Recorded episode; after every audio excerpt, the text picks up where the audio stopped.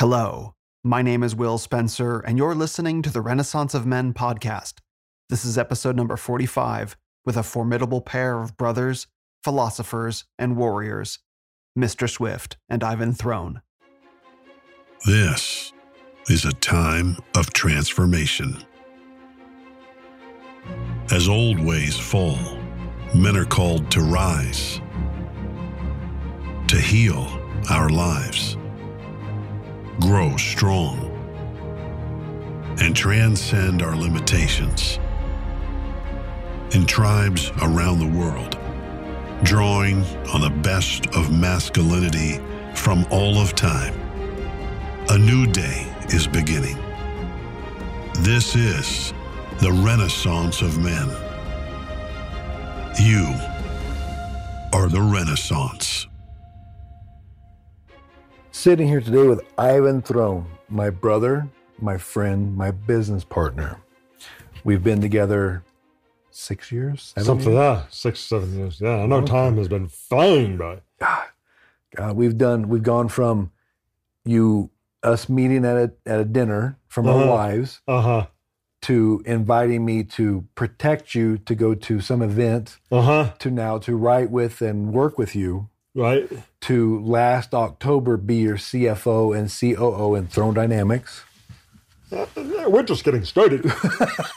We have the temple. We've got the temple, we've got the cadre, all the men that work with us.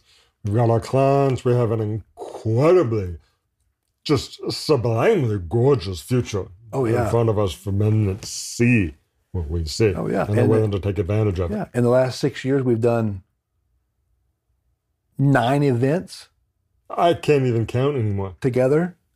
Um, You know, the astonishing thing to me is when, when you start and you dive into something and you start building, you know, you're full of dreams, you're full of ideas.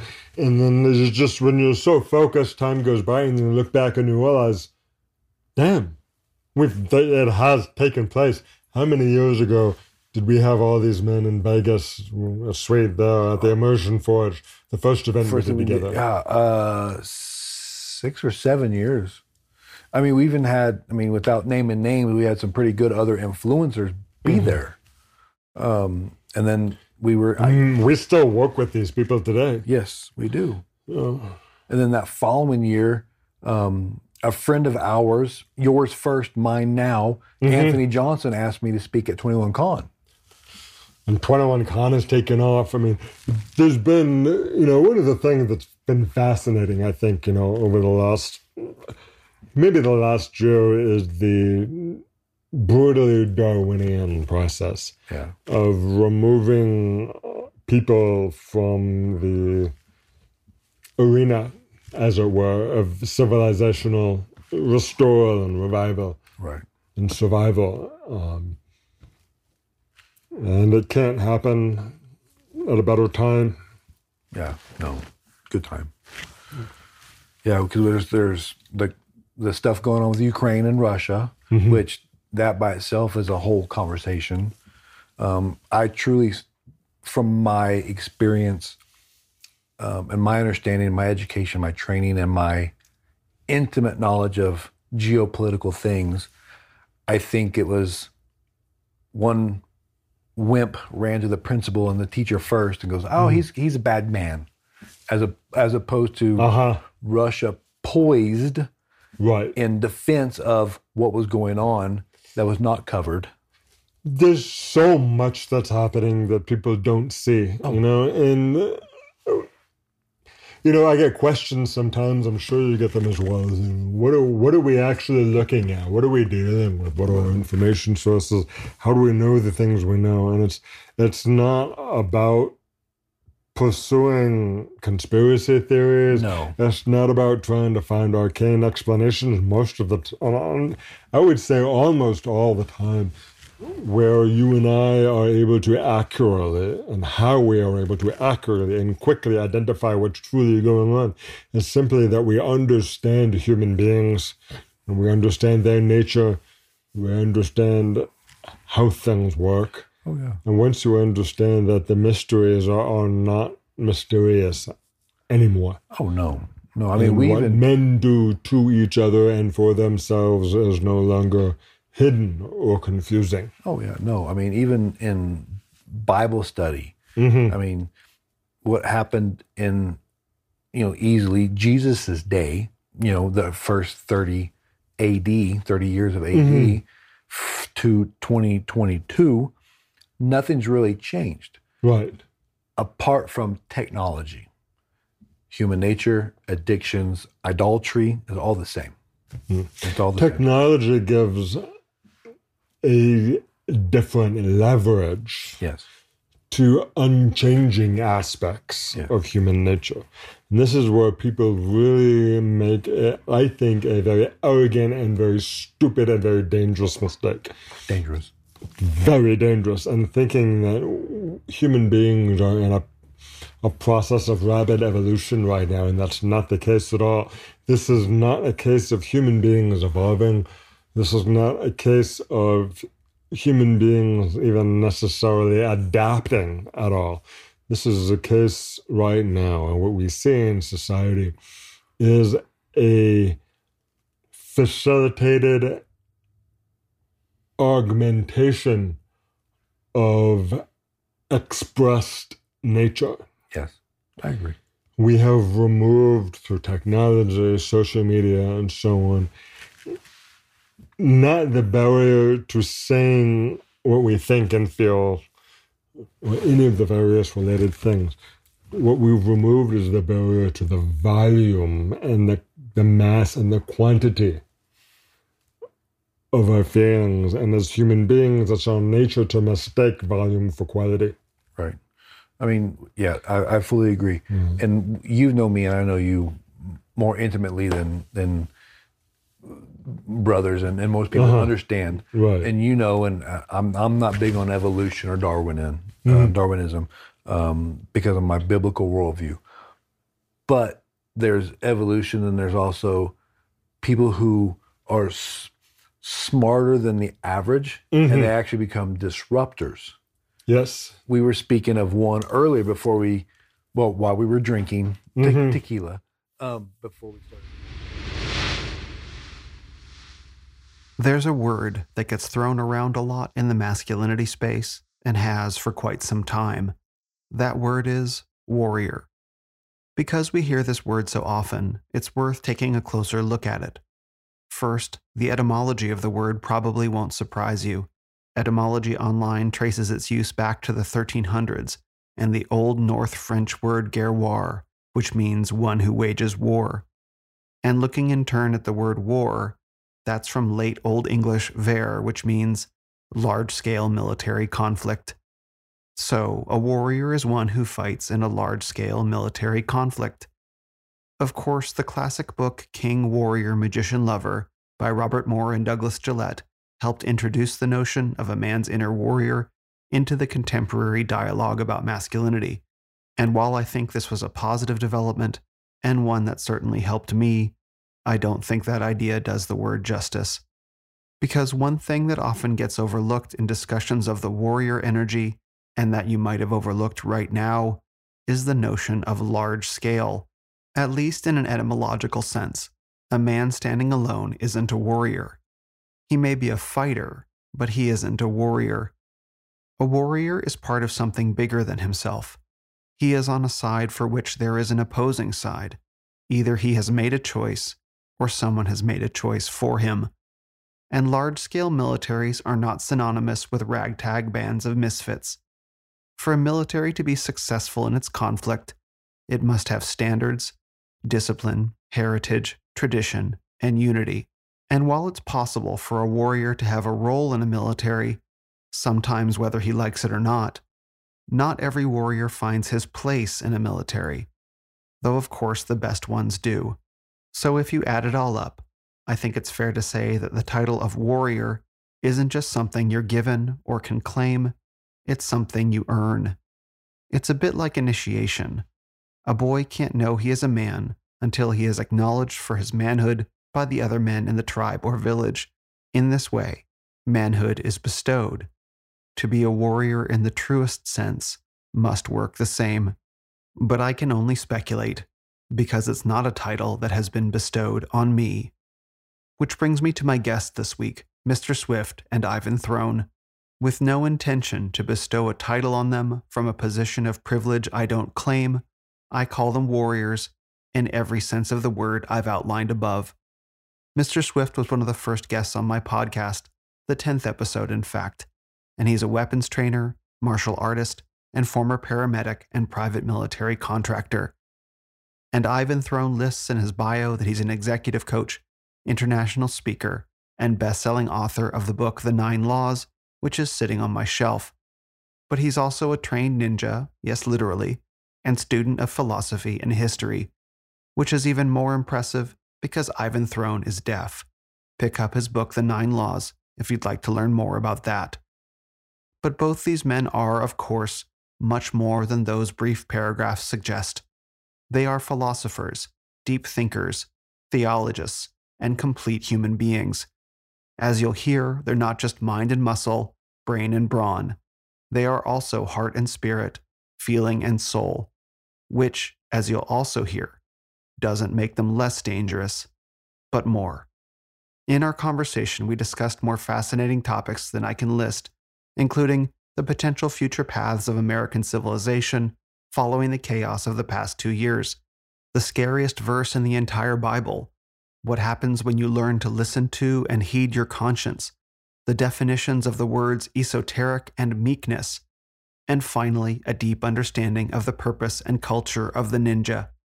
What I appreciate about doing a podcast is that it gives me the opportunity to go deep into dialogue with men whose backgrounds and philosophies are nothing like my own. Swift and Ivan talk in plain language about subjects most men will only whisper about, and they speak not from speculation, but knowledge.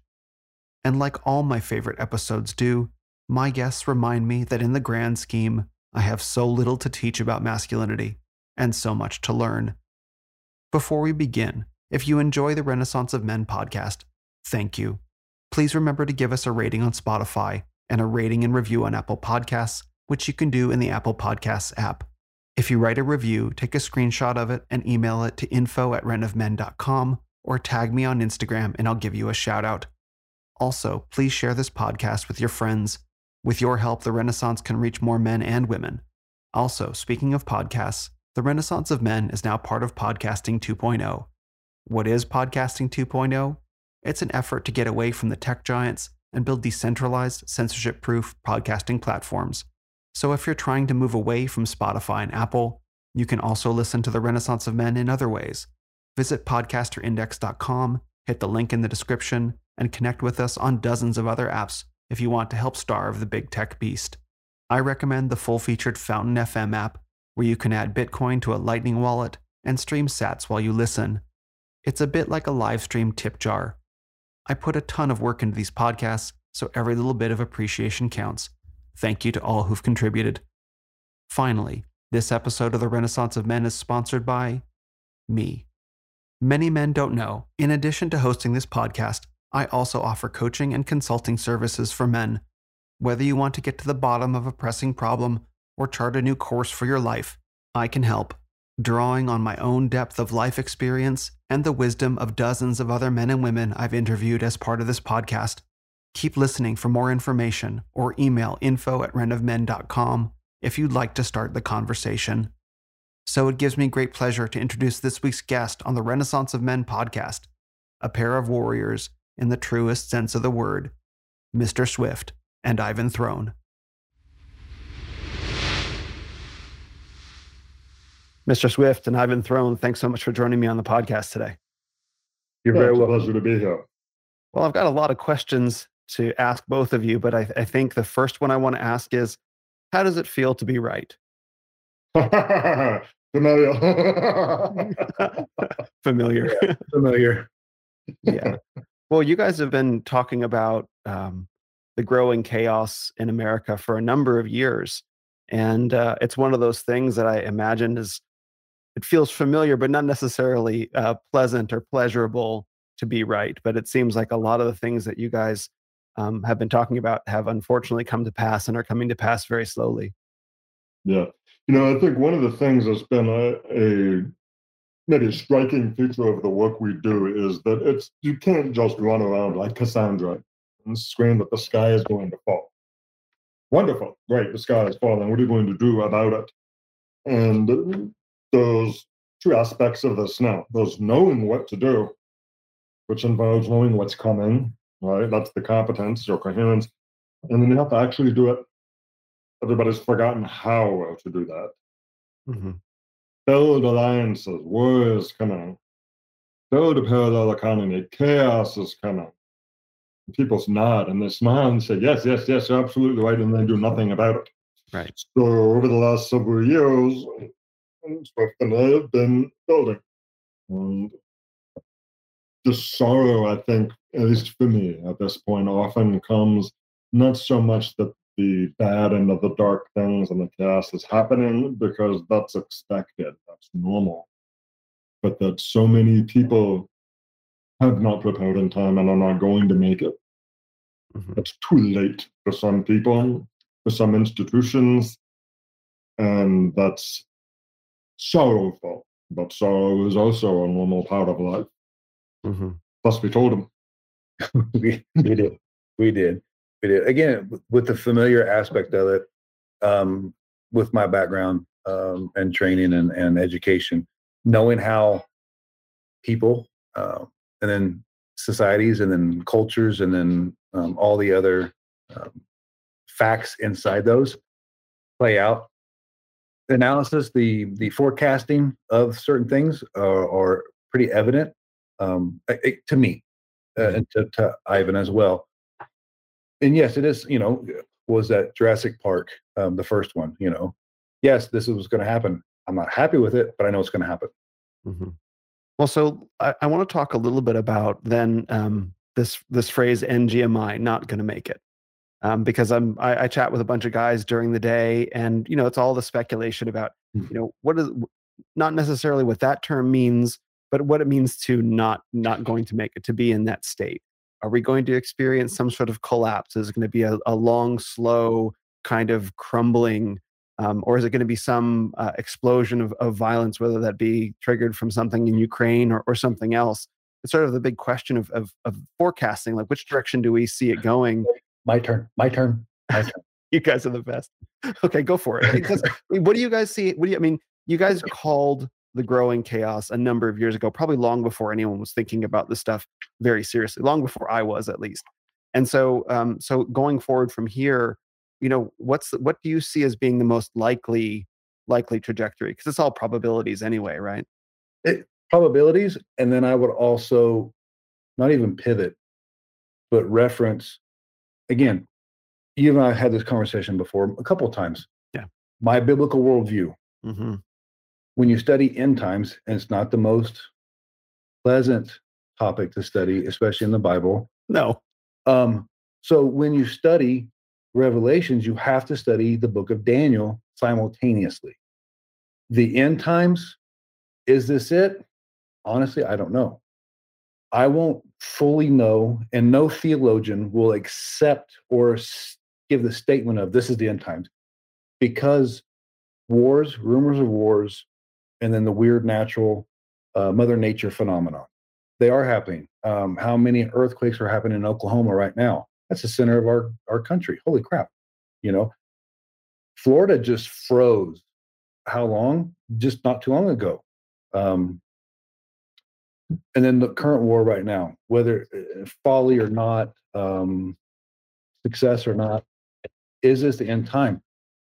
I tweeted it out the other day. Um, watch for the person who will gain traction with global world peace. Mm-hmm. That will be the first big horn, according to the revelations of Daniel. That's not the Antichrist Oh. because he that person is going to fall. You got to watch for the little horn. Um, the Bible calls it watch from the east, watch from the what you know. It, and many theologians over the years have said the Middle East. The person that will bring world peace will be from the Middle East. The interpretations going back to the original Greek, and it's not, that doesn't really translate real well Mm-hmm. it gives a pretty large region of the that area where that little little horn, the little crown will come. That person will give the further, more accepted more tangible world peace. And then that person will experience a fatal head wound. He will recover from that. After that, that's when he will demand worship from people, other humans. That is the Antichrist. Wow. Then there's a number, there's a set number of years of peace, and then the uh, tribulations, trials, persecution of the church. And of course, inside there is going to be the mark of the beast and all the other persecutions of Christians and the people who don't accept the deal, which I would also say Americans finally started experiencing real persecution. Did you have the vaccine? No. Oh my God. Yeah. That type of persecution. And then it's going to add on different levels of, of, of hate. Mhm. Um, so again, maybe the first time white Americans experience persecution. I mean, I hate doing the race card. I really, I don't like it. yeah. Um, but persecution really affected non-races in America the past two years. hmm hmm So, with that being said, what scares me as a father, an American, and just a man is in the end times, America's not referred to in the Bible. There will be the bear, there will be the lion, there will be the jaguar. The bear is Russia. Everybody kind of knows that, accepts that one. The lion will be England. And whether whether America is classified as part of the lion cub is what else. And the jaguar is the middle or the east. So either Taiwan, Japan, um, China, who knows? I don't know. And no one can say definitively, hmm but America is not referenced. I didn't know that. and it- right. And whether, and I had this debate um, two weeks ago um, in my theology circle, whether it's because America got nuked off the face of the earth, probably not. More than likely, under the symbolism, it's because America is so weak it can't be involved. hmm Whether weak financially, Doesn't matter anymore. it doesn't matter. But whether weak Mm. financially, weak military, weak faith, who knows? hmm I mean, And- even Russia's re- Russia's reasserted their Mm. faith strength Yes. Under under Mr. Putin. And- and I say Mr. Putin, he does deserve respect to a certain level. Again, Right. Every leader de- deserves respect to a certain level, and that's what the Bible teaches us. Okay, I'll get off my theology box. Go No, ahead. that was great. I'm, I'm curious. I'm curious to know what you have got to say, Ivan. Go for it. So, well, I'm struck by something you said. You know, are we going to see collapse? Or are we going to see violence? Are we going to see like a slow burn? Are we going to see a crumbling?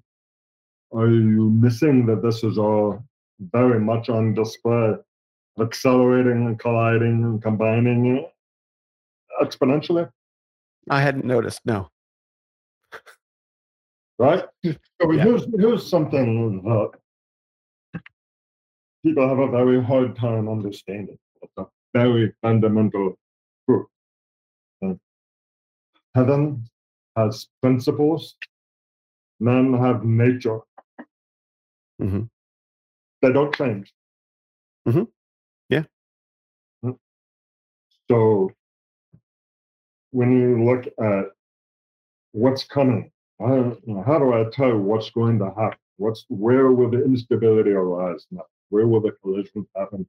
Where is the risk to me? Where is the potential benefit? All of those things. What does not change? What is irrefutable? What is the principle involved here? Uh, what are the natures of men that are being engaged here and coming to the surface? You see those things and you know how they interact. What happens if you take the principles of heaven and you take the natures of men and smash them together? What breaks? hmm For None. sure. right? Every single time. Therefore, if I can land on the principles of truth and I understand the natures of men, I know what will happen. Because I will be able to see who is on a collision course because of their nature. hmm Not only what they will naturally do, it's what they want. Yes. And heaven it tells us what will be and what will not be, with no pity whatsoever. It does not move, it's immovable. It doesn't budge, it's infinite. Mhm. And the reality is that the natures of men drive them to war repeatedly. The natures of men drive them to power. And the principle is heaven. Principle of heaven is consequences are guaranteed. So who's colliding with who? You know? It doesn't really matter ultimately if it's ideas or dogma or religion or faith, economics. I'm not a big Ayn Rand fan. Uh, I'm not, I wouldn't call myself an objectivist. But there was a quote from her that's absolutely accurate. Blood, whips, and guns, or dollars, take a pick. The rise of cryptocurrency. I don't know what's happening with Russia. Oh, we're going to remove them from the banking system, all of that. Yeah, that's a sledgehammer to common economics. That's fantastic opportunity for so many people. hmm you want to break the back of Globo Homo, so as they could, what better way to do it than hit them right in the wallet? Right. And fragment it. We're not going to take away their wealth, but we can crack it. We can break it. You know, I had a lot of conversations with people over about Canada, huh? Mhm. And uh, the number one thing that is lacking right now in the West is the will to use the power that they have. Yeah, absolutely. Agreed.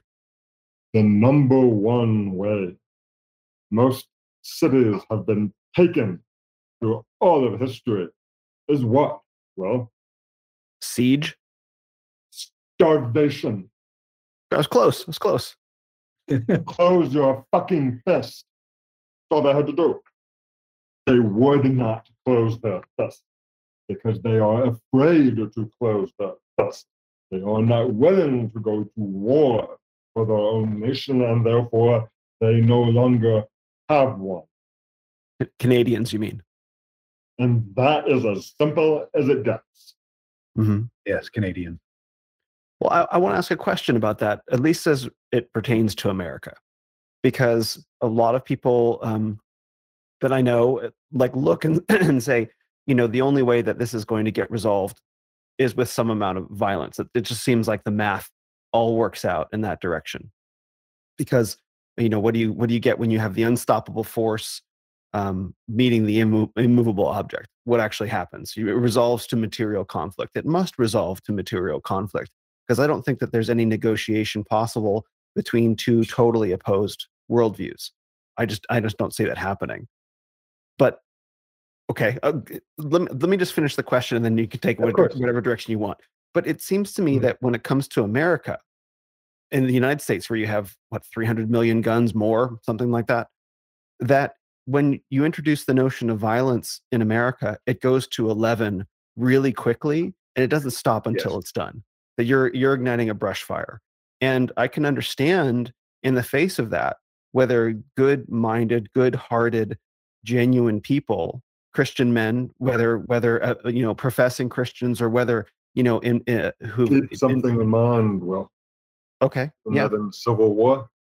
Good hearted and good minded is in those scant supply. for sure. And so all I'm saying is that the resistance to settling, petty vengeance. absolutely, yeah. And that's the thing is you like that. key- will take precedence. Yeah. So that's the thing. So Yeah, you see a lot of especially when you have men. strong leadership, which we do not have Okay. at a high and visible level. Very tough, very tough. Mm. Yeah, no, so that's all I'm saying is that knowing that, knowing that when you light that candle in America, it's going to catch fire and it's going to burn in all kinds of ugly ways. And so I can understand how in this country in particular, there's like, what can we do to prevent that? Because there's no like, we're going to go level five violence. Because as soon as the as soon as a little bit of pettiness breaks out, you get score settling, which is a chain reaction that can't be stopped. So I can understand how in America they'd be like, well, maybe we should do everything we can to forestall violence for as long as we can and and and avoid it if at all possible and so that's the nature of my question is what you know a, a long slow collapse some sort of instantaneous moment of calamity you know these are the questions are like well what can we do to prevent the the the citizen on citizen murder of of millions of people? God forbid you know literally god forbid. Is mm. there anything? I don't know because i, I don't want there to be and i don't advocate for the, there to be at all which i think should be obvious. I talk about something called a renaissance you know? Yes. so so that's that's that's my that's my whole goal um, but i but i also hear very much that there's a collision there's a collision course between the ways of men and the ways of heaven and i think that's the moment that we're kind of caught in right now in many ways i don't have any answers but that's why i'm starting the dialogue Oh yeah. Um, I mean, wait. Wait, I mean, it's it's it's not hidden. It's not. I don't. I don't run from it either. My my past experiences, my training, my where else is. I was, I I was the fist. I was the tool for violence, whether it be good or bad, over the years. Um, whether it be law enforcement or my or my uh, uh, PMC experience or like that.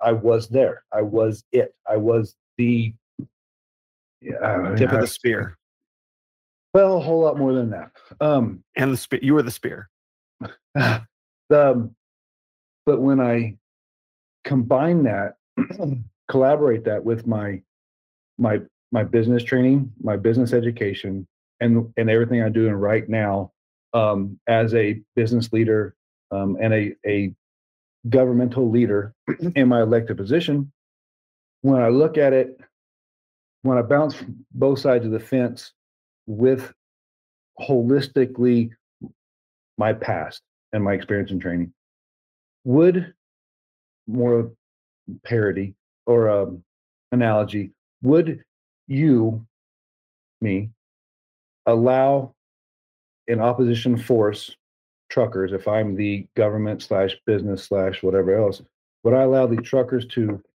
assemble or protest or gather their strength to, like Ivan said, close the fist and just stop logistics, stop logistic transport? Mhm. No, I would not. Would I? Would I get in the conversations, the debates, the conversations, the um, negotiations, if you will, and not have something on the back burner as well?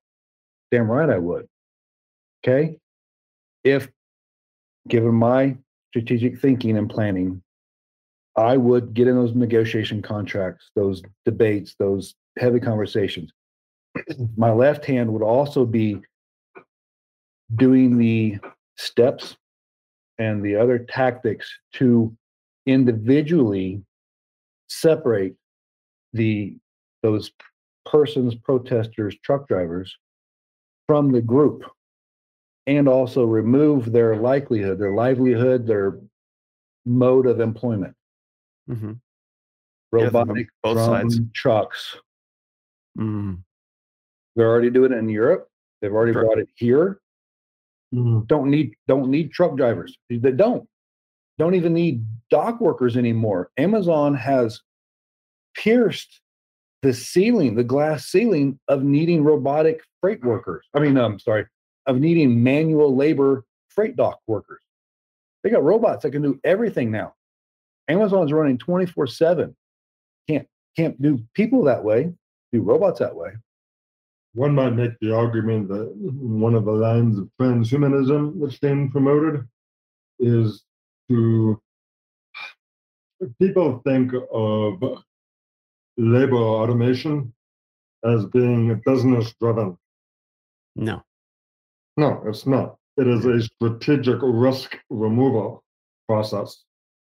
Robots do not revolt uh, until we hack them. Until you give them AI. Yes. Whatever.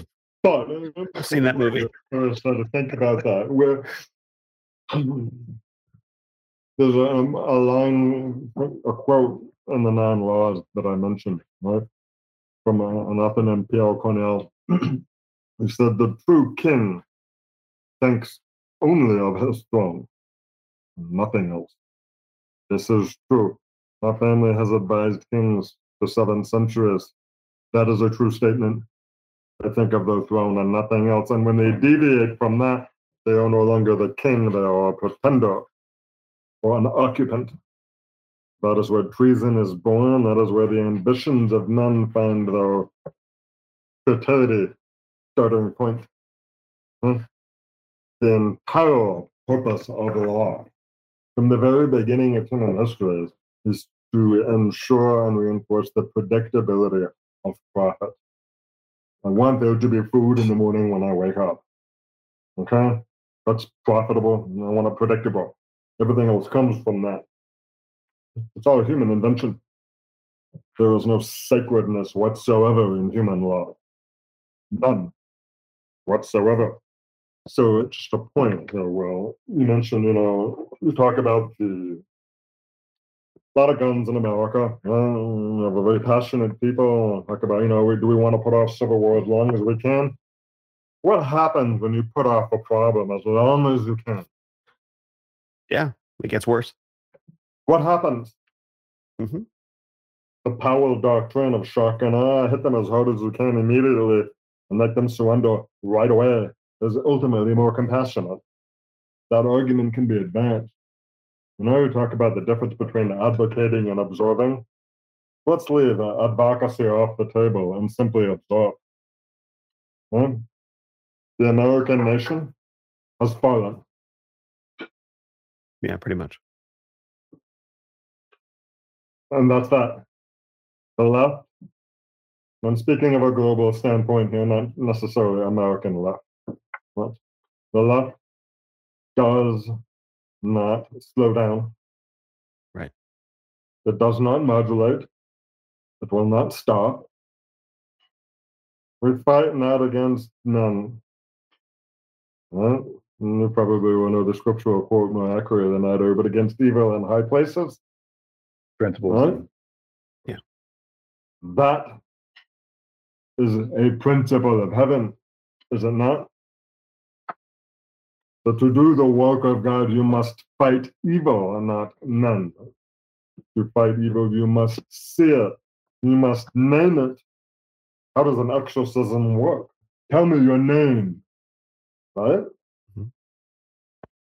The only thing necessary for the victory of evil is good men to do nothing. Well, everybody loves that quote, and they all pontificate, and that sounds very self-important and wise, and all those things. And not one of them will pick up a rifle and blow the brains out of a government official and soldier like George Washington or Thomas Jefferson or Samuel Adams or Alexander Hamilton or any of them in the built this nation. Because Ivan, Ivan, Ivan, we don't do that anymore.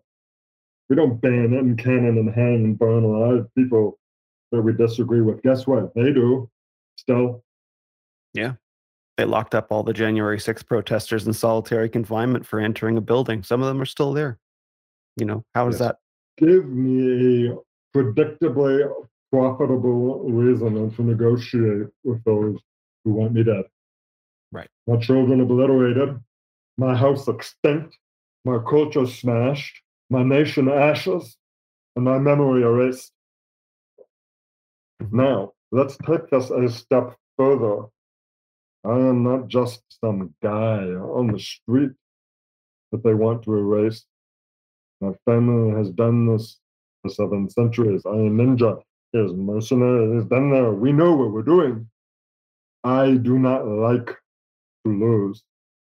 I hear you. And absolute victory is well within our hands because one of the truths is that the deliberate poisoning, weakening of our culture, the degradation of it, um, the whole soy infestation, so to speak, that's designed to tamp down and control and make it a manageable herd population, also means they don't have uh, the uh, those who are promoting that, those who are um, creating that, remove from their own arena the ability to train for those who aren't like that.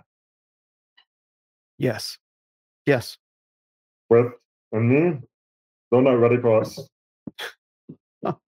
No. They cannot handle it. Like, what would happen, Will, if I were to walk into a business meeting at any major American corporation like Coca Cola, well, what have you, and to speak blunt truths explicitly You'd make them cry first. So what happens though when you go in uh, and you speak to your church as a man? I don't mean me, but as a man, you go to your church and you say these things. What happens? Pretty much the same thing. Not not my church, but most churches. About Christ. Yeah. My most. Christ. Okay? He hauled trees. He didn't use power tools. He flipped over tables and used whips to beat people he saw doing evil and cursed them in the name of God. He did not turn the other cheek, lift his robe and bend over for evil. He put his heel down on the back of its neck. Now, I'm not Well- Christ. My heel doesn't cover the entire United States. Wait, wait. Well, well, to your point, you're right. But he also didn't take up arms. He allowed himself to be tortured and died a, a peasant thief's death on the cross. So he, you know, That's why he was here. That's not why I'm here. okay, fair, fair. But but very, very, very important. it is he say? Stole your robe and buy a sword. right, yeah. And I'm, I'm, you know, I come not to bring peace, but a sword. But uh, you know, I, we're we're talking about um, Yes. between the three of us, we're talking about the intersection of some really important ideas. Uh-huh. So, uh, Ivan, the thing that I Yeah. that I uh, that I like most about what you do and your writing, I have the Nine Laws sitting up on my bookshelf over there. I love the book. I really enjoyed reading it. Is that you're really excellent at at articulating um, the the dimensions of might makes right, which is the only observable world uh, law in the natural world. Right, might might makes right. Now there's a, now, but the, that is not the law of heaven. The law of heaven is is somewhat different from that. That that that right is determined by Correct. non-material means. So between so so between the two of you, you know, Swift and, and Ivan, you know, the, the might make right would say we go to war right now. We hit the hit them hard and fast and take over and win total victory at all costs. But it seems like there's also something within.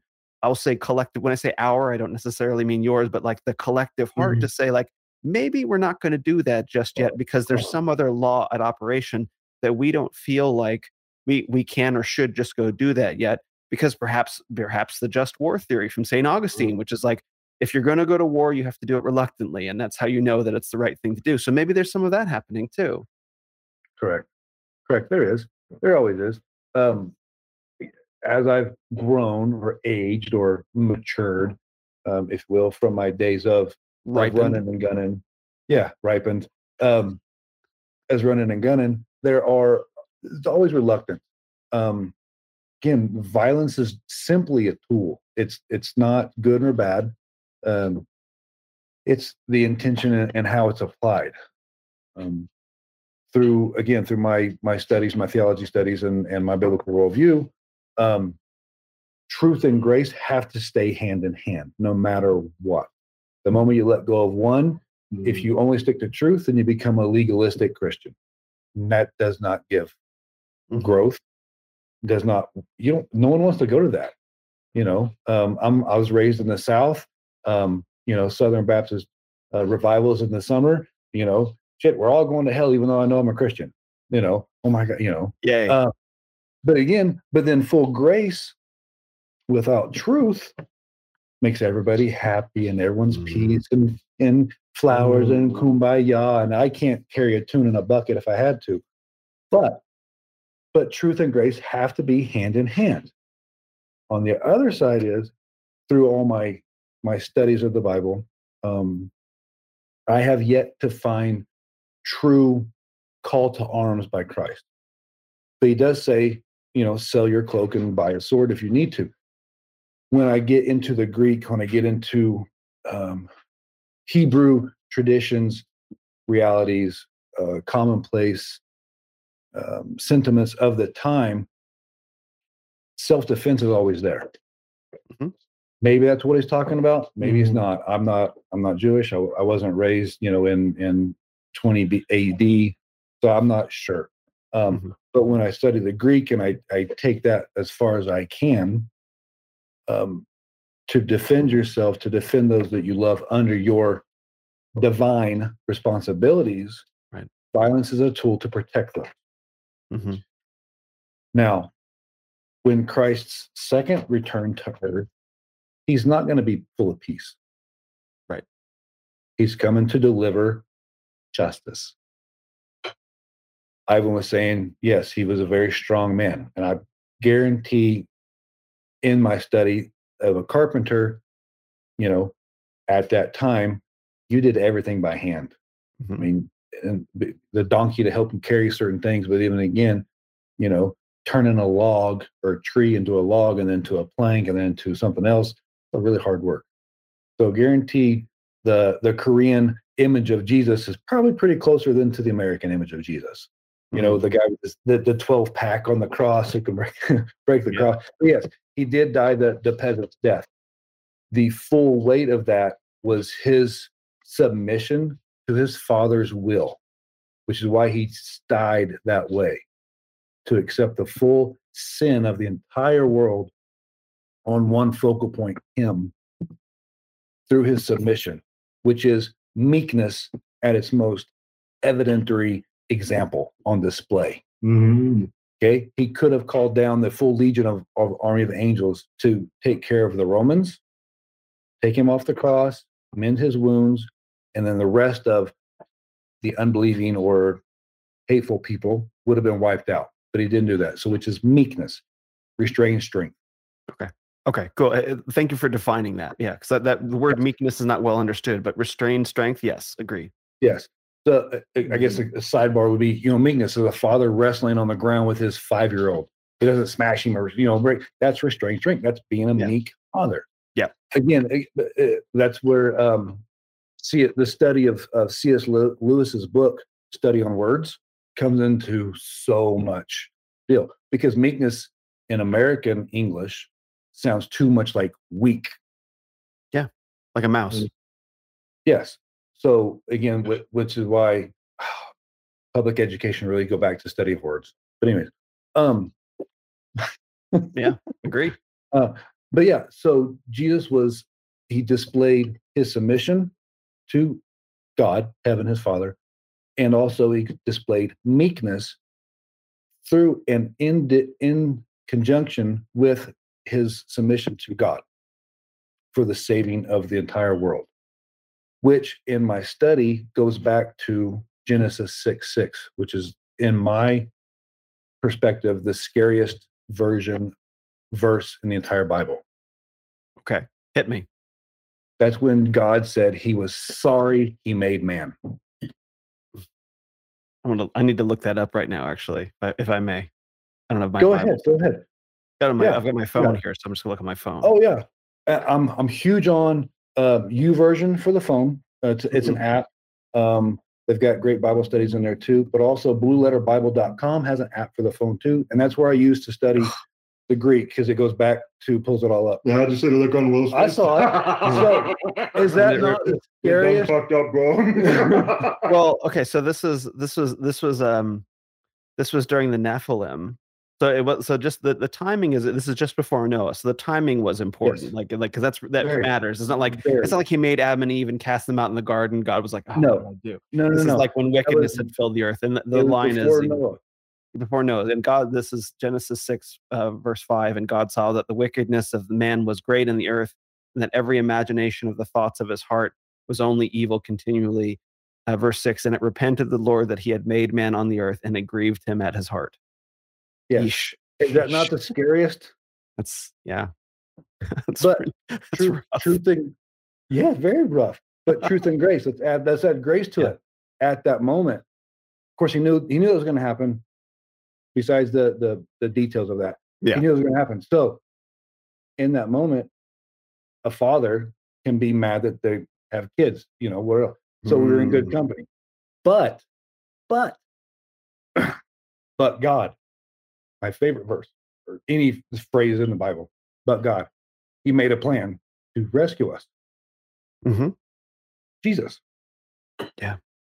So wonderful. Mhm.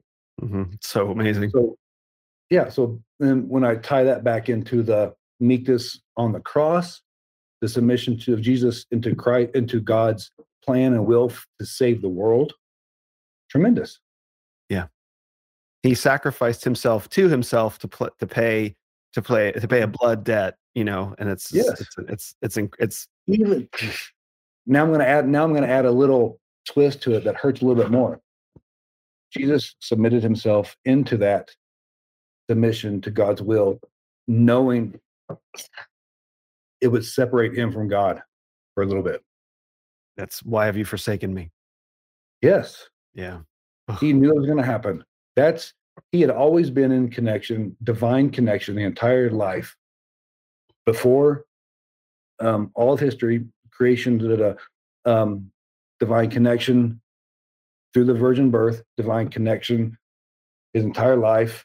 I mean, what other twelve year old would would take over the temple to teach and then astonish the um, uh, rabbis and other preachers at 12 years old and then do all that stuff. And now, then start his ministry of three years at roughly 30 years of age, go through all that um, teaching, um, expelling demons, healing the sick, um, helping people, making the lame walk, curing leprosy, bringing a few people back to life, the little girl and his friend, Lazarus. And then to get to that point where I have to accept it and be separated, I lose my connection. hmm It's to trust that God would bring you back from the dead after all that shows his trust and his full reliance on God hmm as a man. hmm Very important. Not, not, I don't hear many people talk about God does not abandon. Right. He doesn't abandon. He promised. It's it's he's kept every every promise he's ever made. Yeah. Which then ties back into the study of end times, which is scary by itself. But then again, I know how it's all going to turn out. Now, it, and I get in this debate with my father, my dad, probably twice a year. Are are we? Is it post millennial or Yep. pre millennial? Is the rapture going to happen before all the bad crap happens or after the bad crap happens?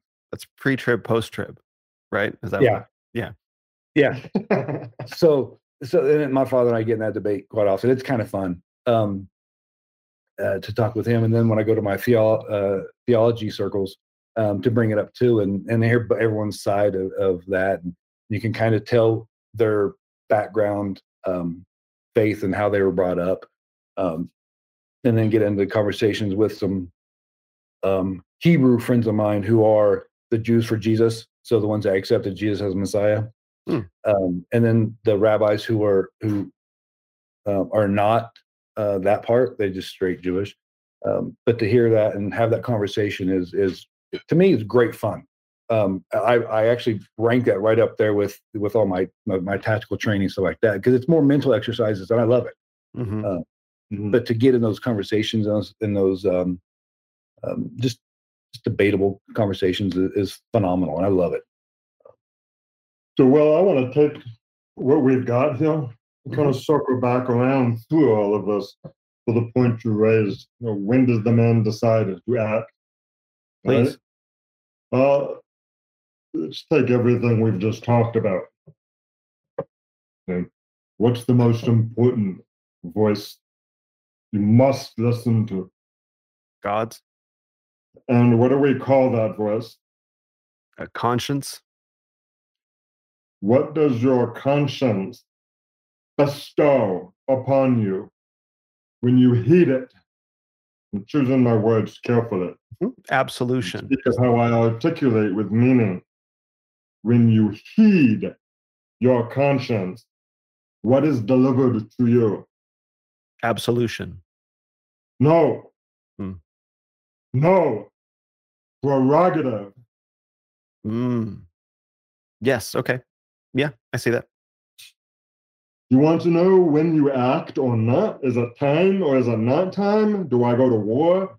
Do I submit? Do I unleash hell and fire on my nation? Do I commit suicide to let it do what it wants?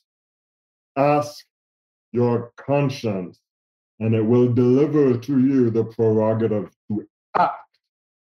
You have to hear it clearly. Mhm.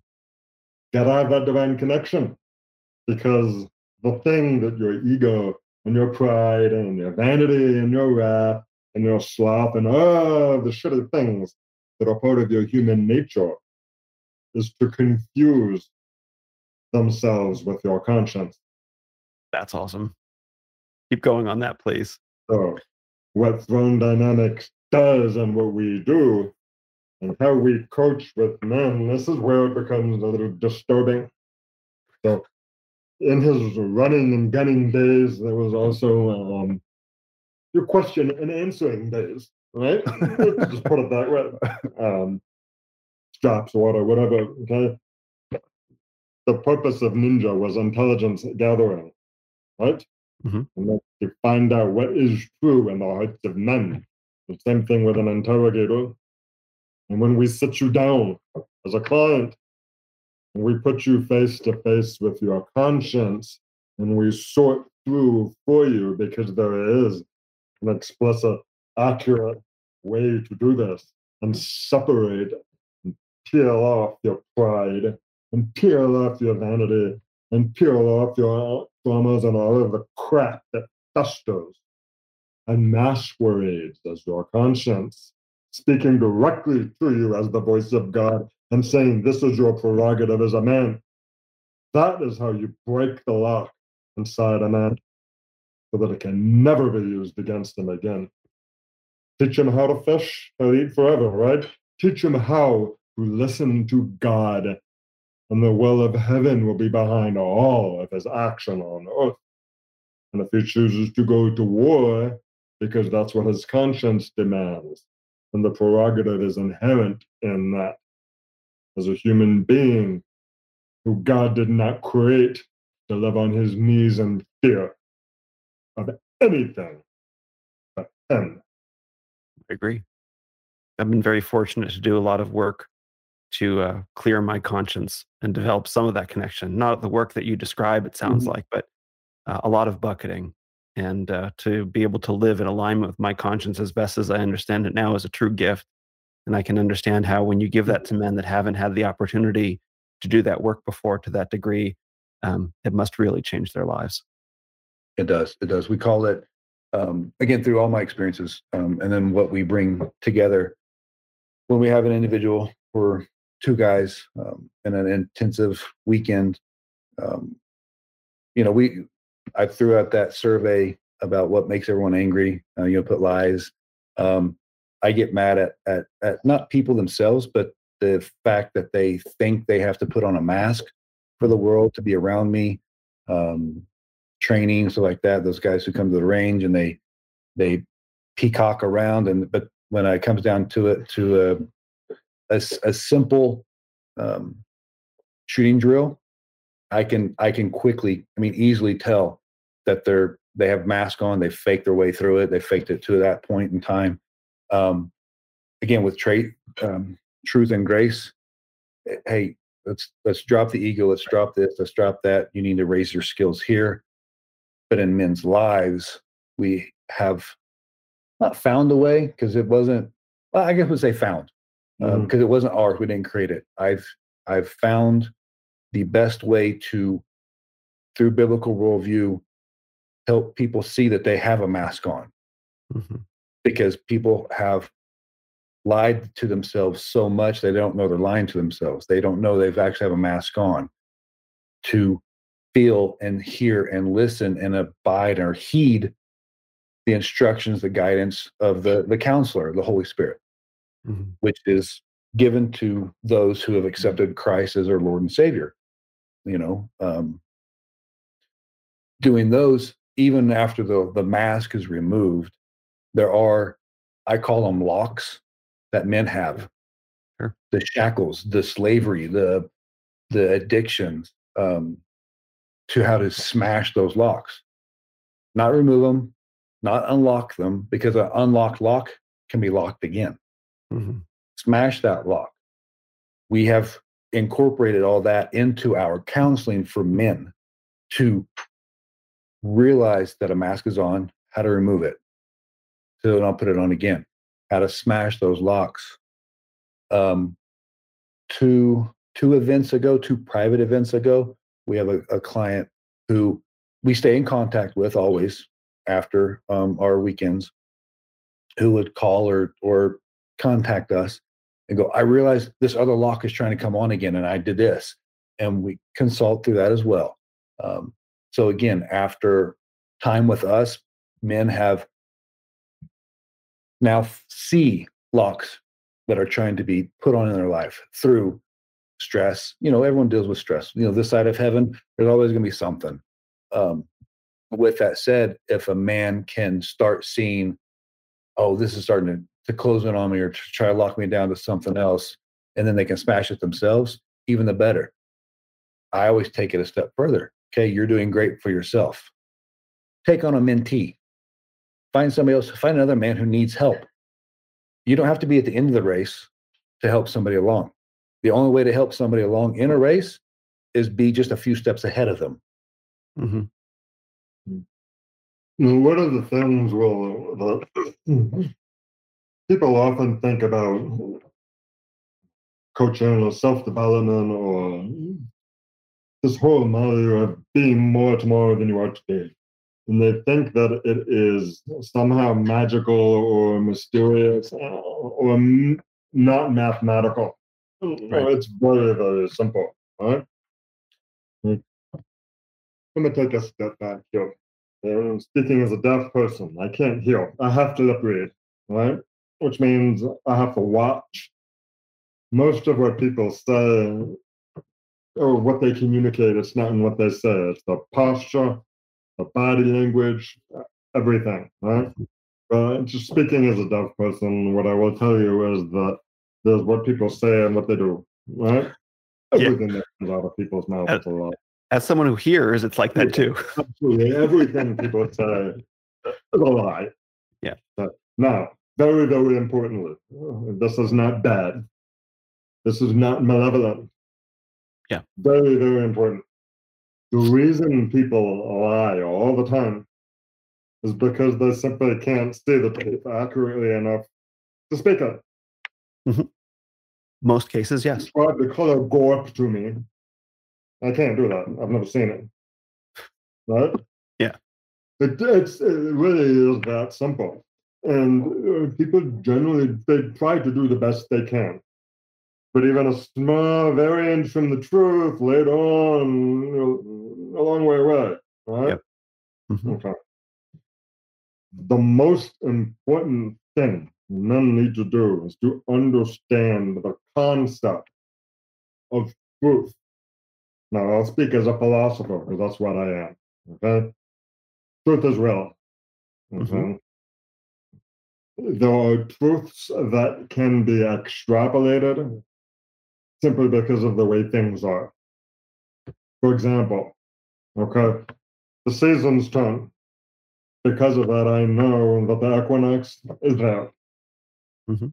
I, I don't need to know which day it is to know that it definitely exists. And that is a sincere truth. Mhm. Right? Okay. That's that's truth. That's what we need to look for. Okay. So how do I assess? Well, I'm gonna look at things that I know are always present, right? Or we look at principles, not nature. Mass, momentum, and trajectory are always there, even in emotions, aren't they? Mhm. timing distancing and angling are always there. No matter what, God built the universe the way He built it. And if I can, if I know mass, momentum, trajectory, timing, distancing, and angling, I now have control over my universe, don't I? Because I can see where things are actually moving, how I feel about the mass, whether I like the trajectory, and whether the momentum makes me happy is entirely irrelevant to the actual physics of it. Does this make sense so far? Of course. Okay. What are the actual physics of your emotions right now? What's the momentum? What's the trajectory of your loyalty to your state? State. What's the momentum of your population towards war? Oh, I see. Follow? What are the natures of men? Huh?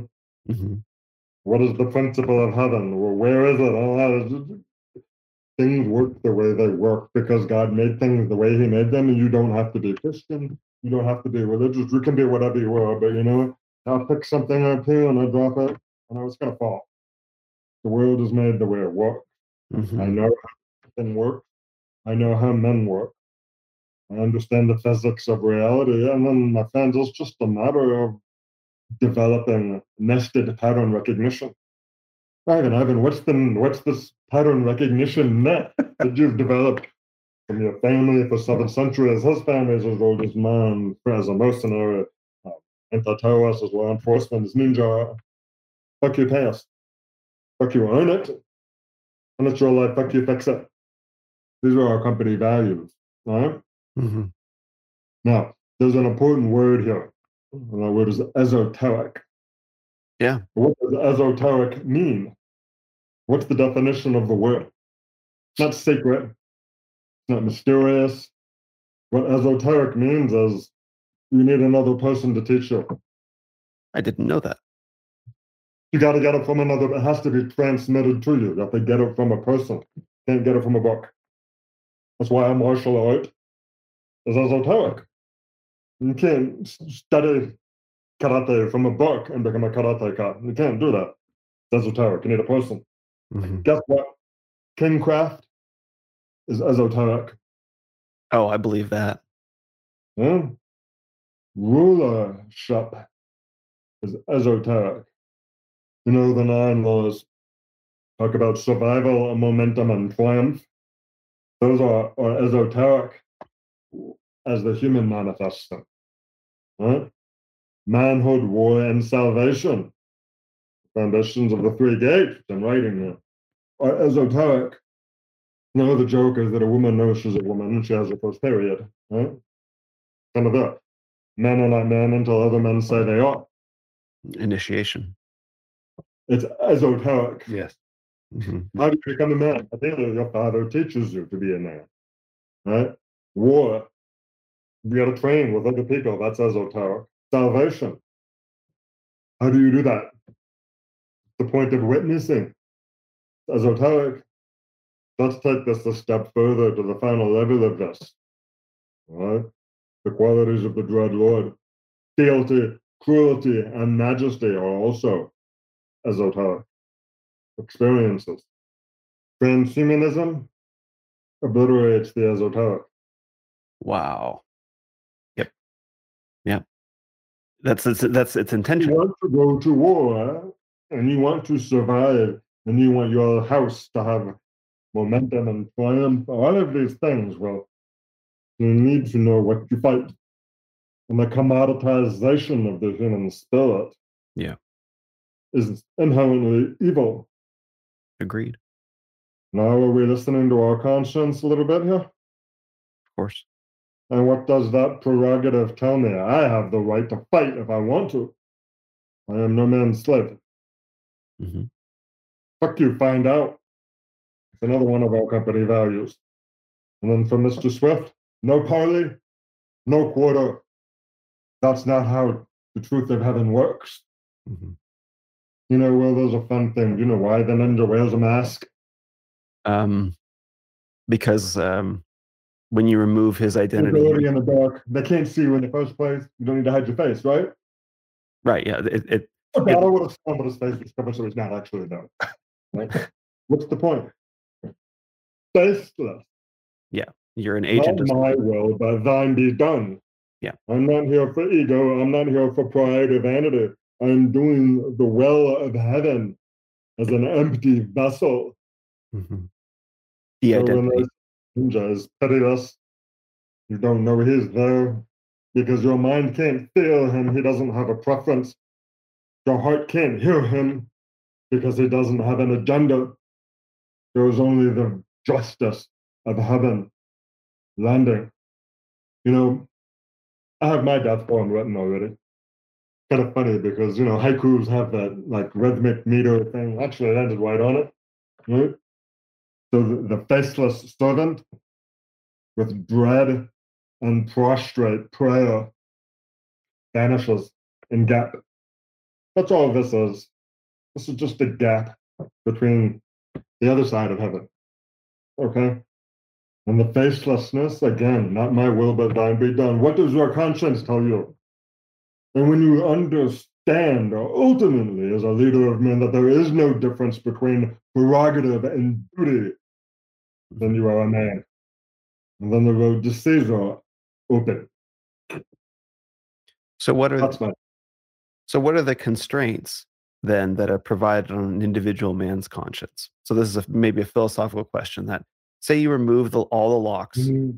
to an individual man's encounter with with with his with his will, which he believes is divine in origin. But we are humans, and we can't actually know that for sure. So there must be some external guardrail. Some uh, the, Brett McKay has a book um, called "What Is Honor." Brett McKay is from Art of Manliness, and he talks about horizontal honor versus vertical honor.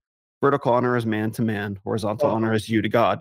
So, um, so obviously, what we're talking about right now in terms of a man and his conscience is his vertical honor. There's no difference between prerogative and duty, meaning when you have the prerogative to act, you have the duty to act. That's your that's your vertical honor, you know, with God and within your conscience. But that alone isn't enough. You must also have horizontal honor, man to man. Where does that come from? So that we can know that, like, I'm not having some psychotic break today because I woke up. Not that I mean, or or whatever. That I that what I'm seeing is true.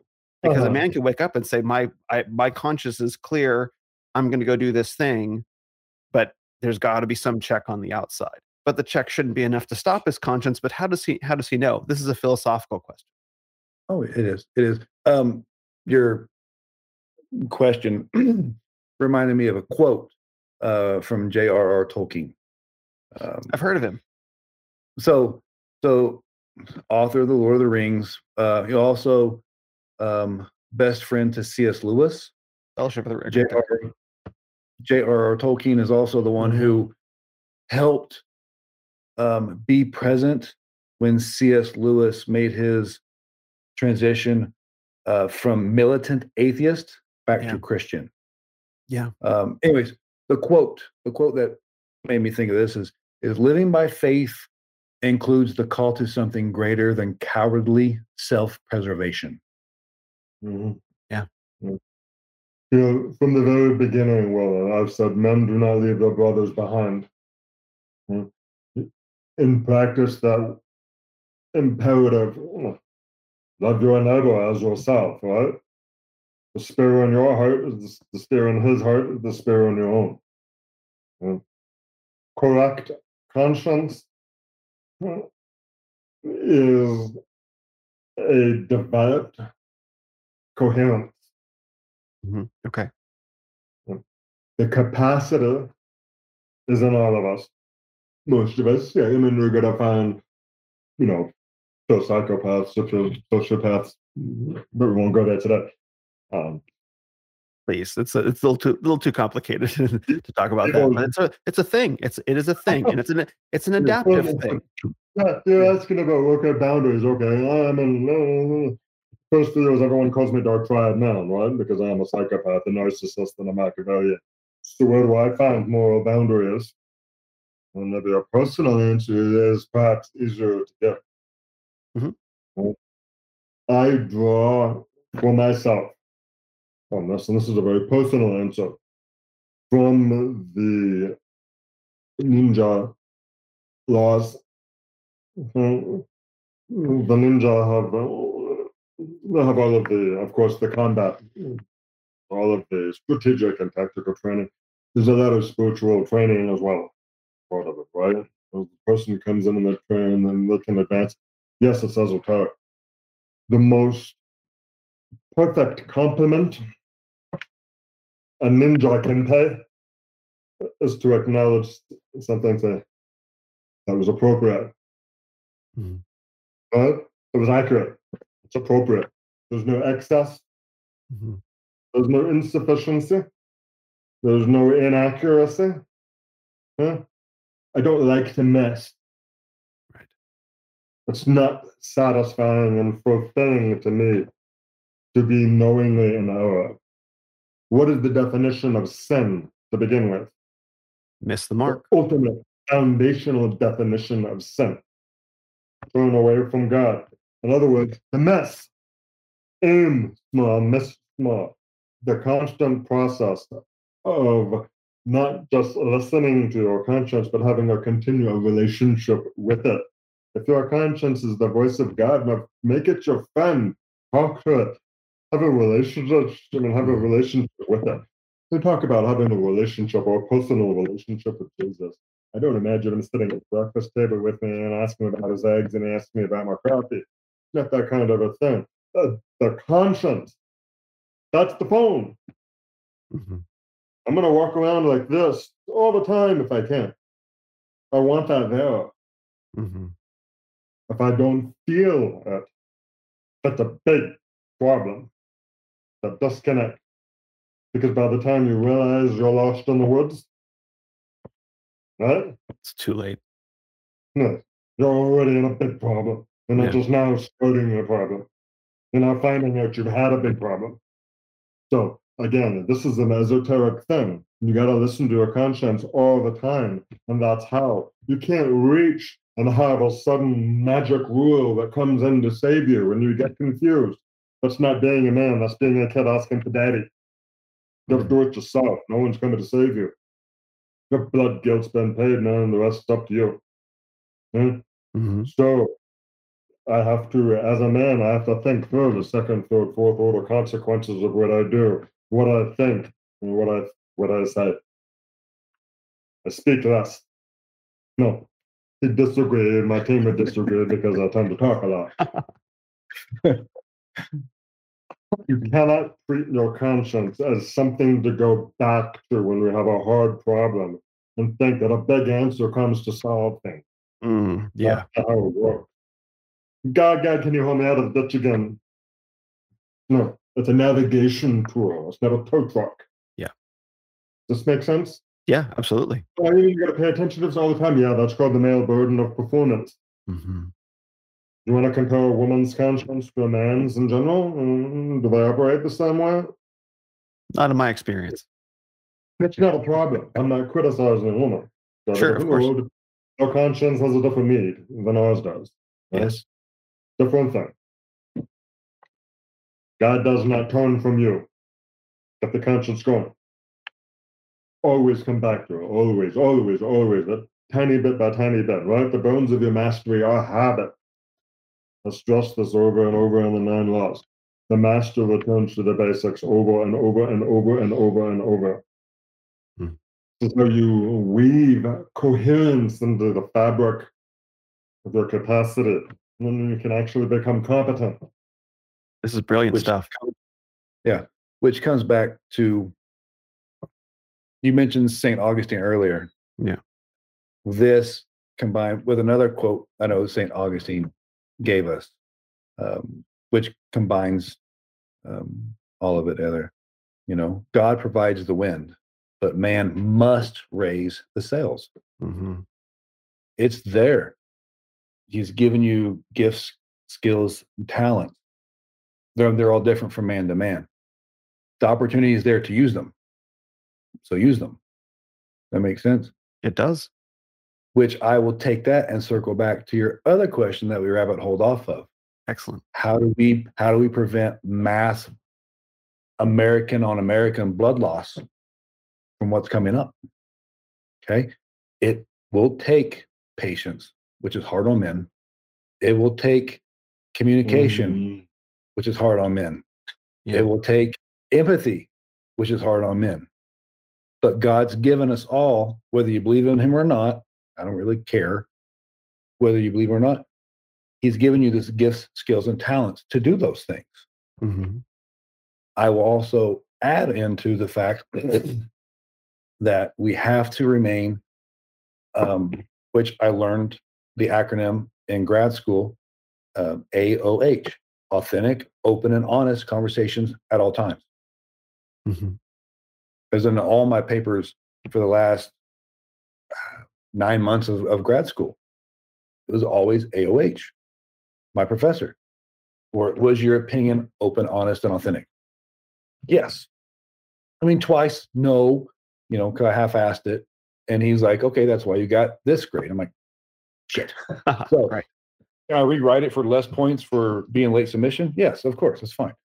Again, um, God's given us all the gifts, skills, and talents to get through things together, but it requires open, authentic, and honest conversations at all times. No deception. mm, Hard to do in politics.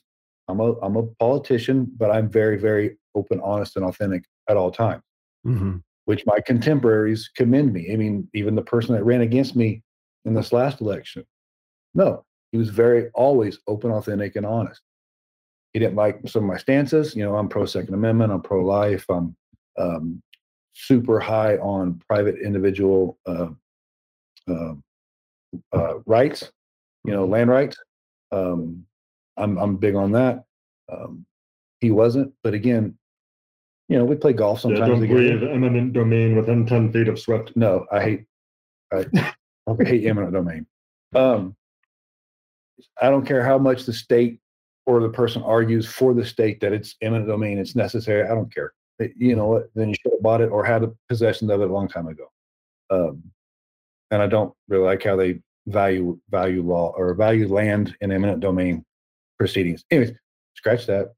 We're Getting sidetracked. Um, but that's how prevent massive American on American blood loss and violence here in the state. Mm-hmm.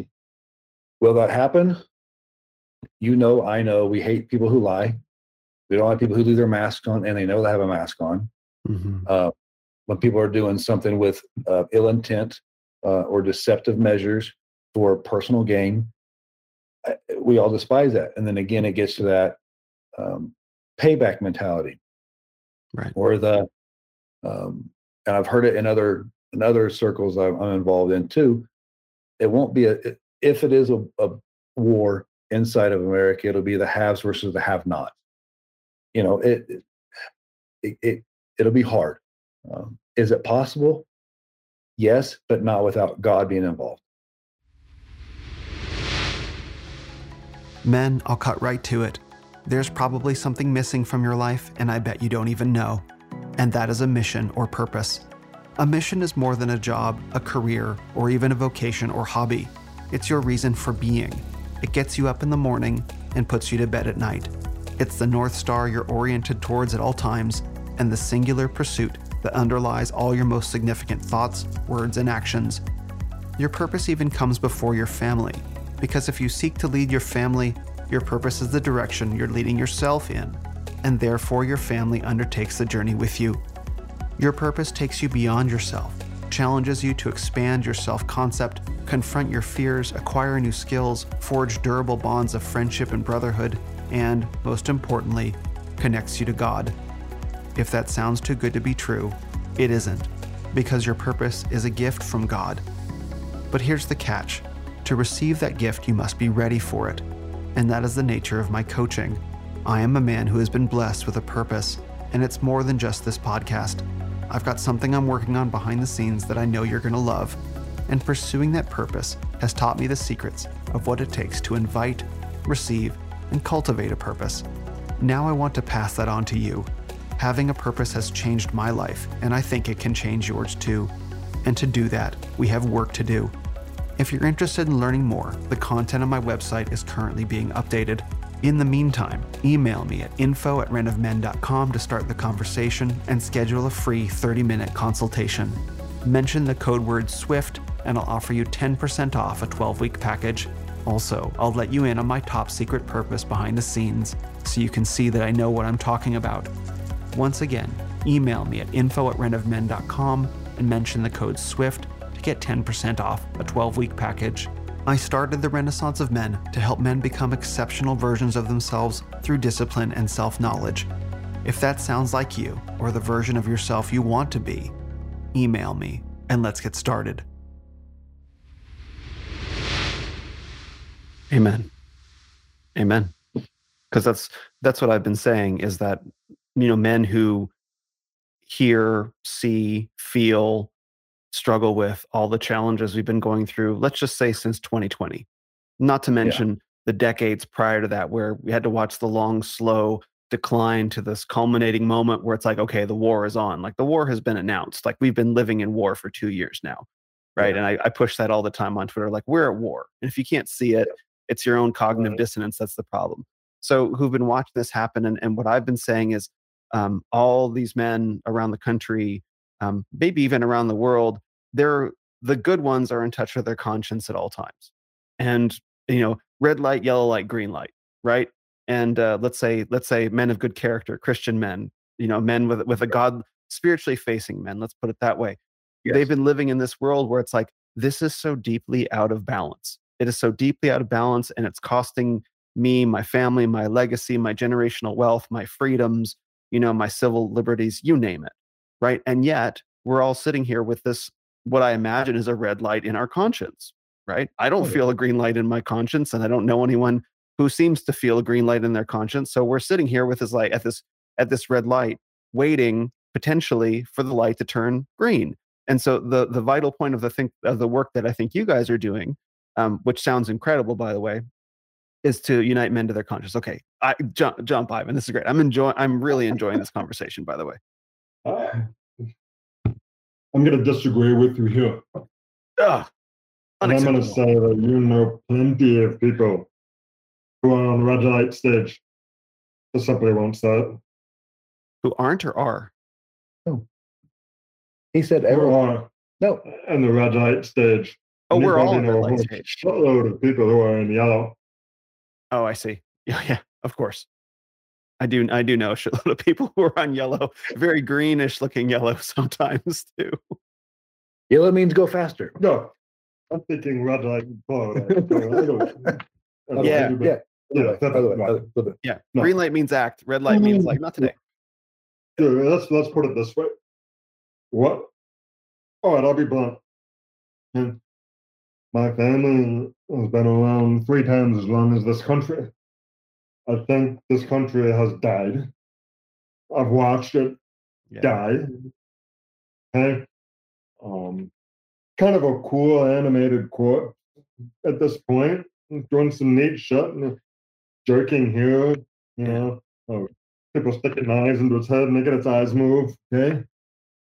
Yeah. It's sad. What do you think I view the prospects as being right now for the American left wing ruling class? Based on everything my family has seen and done in history, everything the ninja know about changing history, and everything he knows has seen also on a family basis. Like I said, actually, our families have done this over the centuries, which is fun. That's cool. What do you think, Lisa? So uh, let's say you're Justin Trudeau's. Influences. What do what do I change? What's going to happen for us? Well, I think my I would rather be on side. would you rather be on their side or on your side? Is that the question? Yeah, that's the question. Oh, you'd rather be on your side because never has there been a ruling class with less ability to project physical force in history. Their force is entirely mediated. They, you know, sweet. And everybody knows it. Oh yeah, for sure. Oh, okay. Now, take that. And you think that you can put off a collapse? They're gonna try. The natures of men mitigate against that. Mhm. And the principle of heaven is that things are not static. they're evolve. So, And the Boston Dynamics robots are not ready yet. Correct. I'll also add a scripture verse. Red letters means Jesus said it's in Matthew. Mhm. and the meek will inherit the earth Hmm. because they've refused to be meek any longer. Is that is that is that second part in there as well? No, the second part's mine. The second part's mine. So Jesus said the meek will inherit the earth. The Bible, the Bible according to Swift. I can agree. I The book I of Swift. Right, but the the only because of the observation is because the second half of because it's, it it has to occur that way for that to be true. For Jesus to say the meek will inherit the earth, the only way for that to happen is if the meek are in action. if they win. And inherited means Oh, that's true. Yeah, that's a good point. Thank because somebody had to die for the Mhm. inheritance to be handed off the heirs. Mhm. Now, I'm not a big again. Stop. I'm a. I like violence, good violence to protect innocence, to Yeah. protect the weak. Okay, I am not a proponent. I'm not an advocate. I'm not for violence and malicious action Mhm. Aggressive violence. Sure. at all. I'm not. Well, uh, aggressive violence Wars of Can be on both aggression. Yes. So yeah, I'm going to pull up the, the war of northern aggression. Anyways, um, Is the gentleman So- mystic listening? Yes. Well, I've I've said I, I was in my speech at 21 Con in 2016. Anyways, um, I'm not for the evil application of violence. I am for the acceptable, the good, justice application of violence. Sure. With that being said, do I want a war here in America? No, I I do not. I have five kids. I don't want that. I don't want it at all if it has to occur, which it will because it is already predestined for the Bible, again, biblical worldview, the meek will have to be in unleashed into action. hmm So the strength of the meek has to be applied for justice's sake against evil. Hmm I can get down with that. Meekness is also another way of saying competence. It is. Now, with that said, Come back to that. I, I want to keep unpacking that because I agree, but I, I think it's a great, it's a great point. Yeah, s- but meekness with competence of the strong with violence goes into hand in hand, different translation of what he was saying earlier about the ninja being faceless just the will of heaven. Mhm. hmm Through my experiences, um, and then also talking with um, those those other individuals who have been in combat, because no one likes to. People who have been in there don't like to talk to people who haven't been in there. So I guess I'm I was blessed through my experiences, so I can actually help people with their PTSD um, Mhm. and their critical um, which I am certified for that um, through a seminary college um, to help with those deals with individual and groups. Anyways, I, I I've pitched it. I say it. I'm quoted quite a bit too. Um, being the hand, being the spear, being the tip, being the knife, being the whatever. Um, God forgives us for those acts of violence to pr- protect or deliver justice, but He doesn't protect us from the trauma in the head. Right. Consequences versus penalty. Yes. So the meek, when they are spurned into action to deliver justice, um, the trauma is going to still be there. Mm. But when I do help guys with PTSD, the first step is acceptance of what occurred.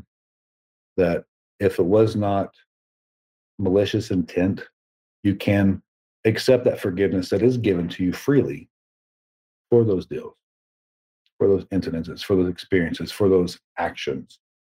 Um, and that's usually the first step. The moment it takes, sometimes it takes a little bit to get that, accept that. Um, but once that's accepted, the the journey again, I'm still dealing with my fucking own journey of of PTSD. Um, It it's very peaceful. So to watch a guy who is either physically intimidating or you know his experiences um, are there who maybe mirror mine own um, to have that peace on himself is i feel like i'm fulfilling my will of heaven at that moment in time Mhm. so with the divine connection through the holy spirit or conscience um, to, to be able to be that instrument at that moment in time for a man um, to accept that is is wonderful. Uh, but back to the ninja stuff, the faceless, yes, esoteric. But the faceless stuff, Very much. operators, operators with a military contracting or even law enforcement, um, to be void of pleasure emotion while acting in violence Yep. is congruence with heaven. That's great. I don't want to be here, but I'm doing what I'm supposed to do for justice. I don't want to have to do that, but I do. Mhm. Total void of emotion while I move, um, while I'm clearing the house, clearing a room, clearing a field, and I have to engage and I keep moving forward. I don't take pleasure in having to do that. I don't take pleasure in pulling the fucking trigger. Mhm.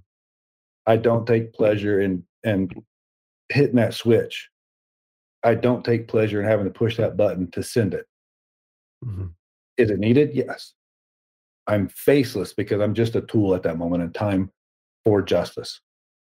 I think that's a vital bit of nuance that most men don't ever get to see, hear, feel, or experience to understand that I am not in this act. I am gone. The the no, the notion of of uh, Mhm. wrath, a- like a personal wrath, of any kind of perverse pleasure, sadism, Right. etc., has to be completely taken out of the individual in order to in order to do the job, not just to do the job well, right, to do it cleanly, like in terms of professional sense, but to do it cleanly in a moral, spiritual sense. Like, there's no way that there's no un, until you passing along that esoteric knowledge. There's no way that I would have known that 'cause I've never participated in those acts before. But that makes a lot of Yeah. sense to me. Yeah, I Mhm. mean, our, our military's done a, a tremendous job of of of helping. He, other people call them normies. Our military's done a great job of taking everyday Joe um, and get them ready for battle. I do not agree with the dehumanization of people to get people battle ready. I don't. Um, I've been contracted a few times. The way I teach, the way I approach this, um, it does not devalue humans Mhm. it takes it takes a little bit longer in the mindset training aspect of it to still value everybody that is an image bearer of God. They're doing bad things. I've got to do bad things back to them, but not wrathfully, not maliciously, not what else. It just it is what it is. So kind of it's basically taking the philosophy of Popeye and putting it in battle while still valuing that person as a human Mhm. a lot of people don't agree with it because to do something bad to another person, you have to devalue them. Actually, you don't. I don't. When I used to big game hunt, I did not devalue that deer or that elk um, or that bear. Um, I was that was hunting. I, I don't. I don't hunt anymore. I have. I have. Have not actually big game hunted in over 25 years. That's how long I've been doing this. Um, without pulling the the Hemingway thing out of the you know the hunt human is the biggest challenge of all. Different thing. Right. But anyways, um, pull that someone's up. But um, I, I a friend of yours, um, Warrior Poet Society. I think he's touched on it a few times in his couple of videos. John Uh, but Yeah, John. Um, but they don't get into it a whole lot too.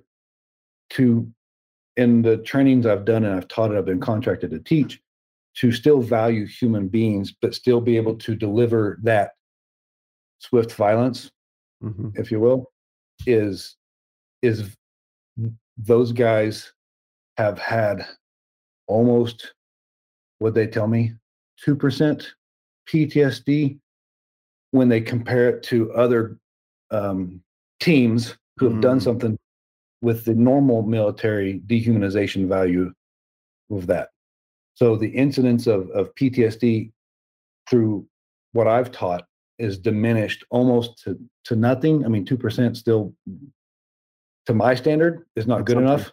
But still, Yeah. I'm, I'm kind of all or nothing. I don't really leave a gray zone. sure. it's either white or black.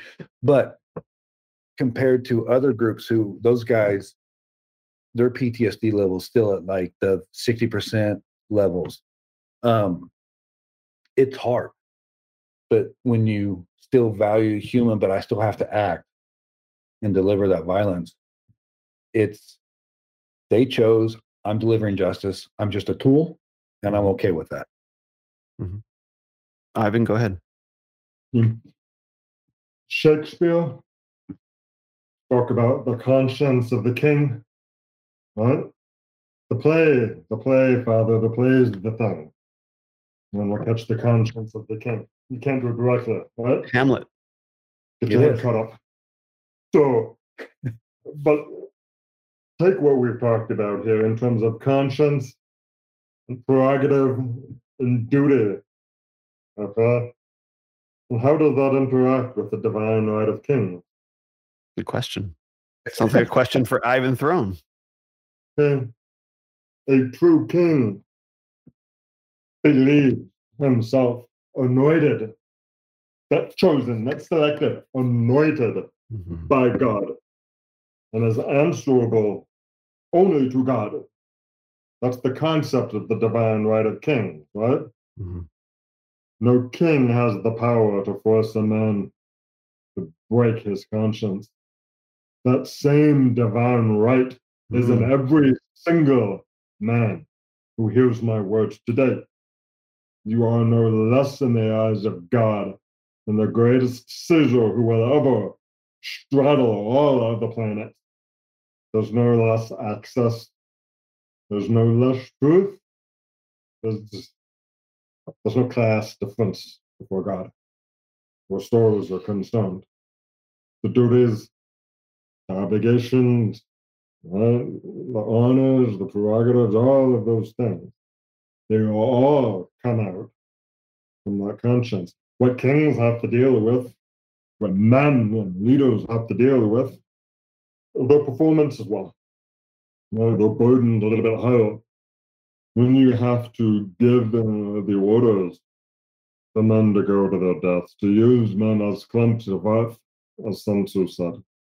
And what happens when that's done by a man whose conscience deliberately turns from God? Mhm. Bad things. Yes. You know, one of the ways my family managed to survive so long was be very close but no closer. Hmm. What do all kings do? Every single one, always, uh, every time. Friends close, but enemies closer. They Ally die. die. They Okay. just And then uh, you have uh, what? The new king. And it's much better to instead of being, oh, now I can finally take your fucking head off, Mr. Troublesome Minister. It's much nicer for your own, um, for the new king to say, thank you for holding my father's hand while he died and giving him counsel that benefited the realm for so many years. Here is a nice pension. Please go away. Huh? Mhm. very close. But you deal with the conscience of the king, and that's what kingcraft is all about, because that's the only way you're going to move the king to move his mind, to move his heart, and to move his hand. It's for him to understand with accuracy and precision what heaven is saying, and therefore what he has no choice but to do. And that, my friend, is how you lead kings. That is how you preserve nations from the dark. That's another way to not leave your brothers behind. Mhm. Makes me think of the Lord of the Rings. Yeah. Well, like that's what's happening to King Theoden in the in in the Riders of Rohan, Ro- in the Rohirrim, in the in the in that kingdom. Mhm. He's the king has withered and is all but dead, essentially under the influence of a bad advisor, Grima Wormtongue. You see the power. You see the power of the advisor over over the king has essentially ruined the kingdom and driven uh, driven his armies out into essentially into exile. Right. So you see the power of an advisor to lead a king for good or for ill. We've got Saruman here now, though. Yeah. Gay with orcs and pink tutus. So your work with men, um, with throne dynamics, Mhm. is to teach them all the things that you're essentially saying right now to to remove the locks that keep them from encountering their conscience Yes. from from getting them to recognize these things at, in- motion in their own lives um, to um, to become um, the men that I, I hesitate to say the men that they're meant to be but the men that they choose to be um, and to bring about the worlds that, that they choose is that is that about right with the work that you're doing um, today Yes, yes. Bottom line, well, there is a way. It can be learned. An absolute victory is your birthright. We're business. Fuck you pay me. Fuck you earn it. It's your life, fuck you fix it. Hmm, These are very important concepts. Here's the best part. You know, you remember Tony Bruno? Huh? of course From 21 okay? Yeah. So Tony, oh, Tony's fascinated about what I call the dark world, the expression. Right? Um, so he and I talk about that a lot. And that's you know, Ivan, you talk about it being a dark world, but that it's beautiful as well. Yes, God made the dark too. Yep. He made the dark more importantly for us to be in. He didn't make the dark for goats, right? No, no, no, no, that's for like whales and stuff. They get the dark. The dark is no worse than the light. It really isn't. You just have to see differently. You have to navigate differently. The same things live in it, my friend. They just don't wear masks in the dark. They don't need to because it's dark. You're not going to find more or less evil, hatred, sorrow, pain, or resentment any place to go. What determines your outcomes or experience and your fulfillment because is your navigation process. And prayer is how you navigate in the dark. hmm Don't turn away from God. You know, you can be Southern Baptist, I suppose, about it. Don't be a sinner or you'll burn in hell. I mean, I'm making a joke here, but don't turn from truth. It's true. It's true. Follow the truth. Look for the truth. What's the man? What's the momentum? What's the way? Which way is it headed? Huh? What are the natures of men involved? Which, which just how things actually work in real life? How do I pull all of this together? And then it boils down to the most important thing that a man must have for all of us is pointless. What's your sacred purpose? Why are you here? Amen. Now, how you find that is also what we teach, because there is a way, and it can be learned. And all it takes is knowing what to measure and what to weigh, because it's a math and physics process. God guarantees it's available to everybody. That means it's not magic. That means anybody can figure it out. I don't know how to do calculus. The calculus is real and it's there, and if I sat down to learn it, I can learn it, right? hmm Salvation is the same. Fulfillment is the same. Joy and love, brotherhood, happiness and peace are also mathematically arrivable at. There is a way and it can be learned. But how come nobody teaches? Because it's esoteric. You need to have the right people to teach it. And if you deprecate the people, then you say no one's better than everyone else, no one's different, we're going to commoditize everything. Here's your bugs and your soy and your pod, and shut up and plug this matrix into the backyard. Yep. Yeah, that's why you don't know it. And there's no truth either, right? It's it's your truth, it's my truth, it's objective truth. You know, notions of joy and peace and salvation and freedom. These don't obje- these don't exist. They're just concepts, and you know, concepts are at war with each other in the marketplace of ideas. And you know, thank you, Karl Marx, right? Yeah. Yep. I mean, I, I uh, But every hardened weapon system has a soft pink center. I agree. I, I mean, I, I agree fully. I, I teach and I teach in, in my coaching something very similar, which is that um, a purpose uh, not only can be discovered, but it's a gift. A true purpose is a gift from God, and and we have to be prepared to receive our purpose because it would be cruel of God to bless us with a purpose that we're incapable of fulfilling. So if you know if we have a purpose to, you know, say climb a mountain and we're 100 pounds overweight and suddenly we receive you know we're, we're in no fit state to receive that purpose you know once we actually get to a point where we get close to being able to fulfill that purpose that's when it arrives we got to do the work to get healthy in all these different ways first and we are having health taken from us actively taken from us all the time and that deprivation of health is what prevents men um, from achieving their purpose because they're not fit vessels to receive it the destruction of the human vessel and body, body, mind, and spirit, you know, leaves unfulfilled purposes, ungiven purposes from above all around us all the time. Mm. Oh, yeah. You know, you want to see a comparison? Okay. Just pull up a video of Chechen troops hopping off armored carriers in the forests of the Ukraine. Watch the body language. Oh, You will see that don't question this. You'll see men that have not been infested and infected and degraded and destroyed by deliberate learned hopelessness and weakness and the poison of the modern age. Right. Yeah, and nobody wants to fight them. Nobody would. Those kind of go together. Yeah. It's just it's not complicated. It's not. No. We are at war. Look, see, the brothers are falling left and right. They're being butchered. I don't like to lose. I don't like seeing my brothers butchered. I don't like being gaslit and lied to. It makes me very, very angry. Yeah. How stupid do you think I am? hmm You know, for me, I think the going from red to yellow is generally determined by how offended I am at the presumed stupidity I operate in. We have that in common. That, that's, that's where my impatience comes in. Yeah, Mm-hmm. same, same. I I, I I, definitely. I, I don't like to lose, and I tend to, uh, and this is just me. Okay, so you know, you know my story, right? When I lost my hearing, my parents took me to the doctor. It says like I'm not gonna ever be able to function in society. Institutionalized. I'm having another kid.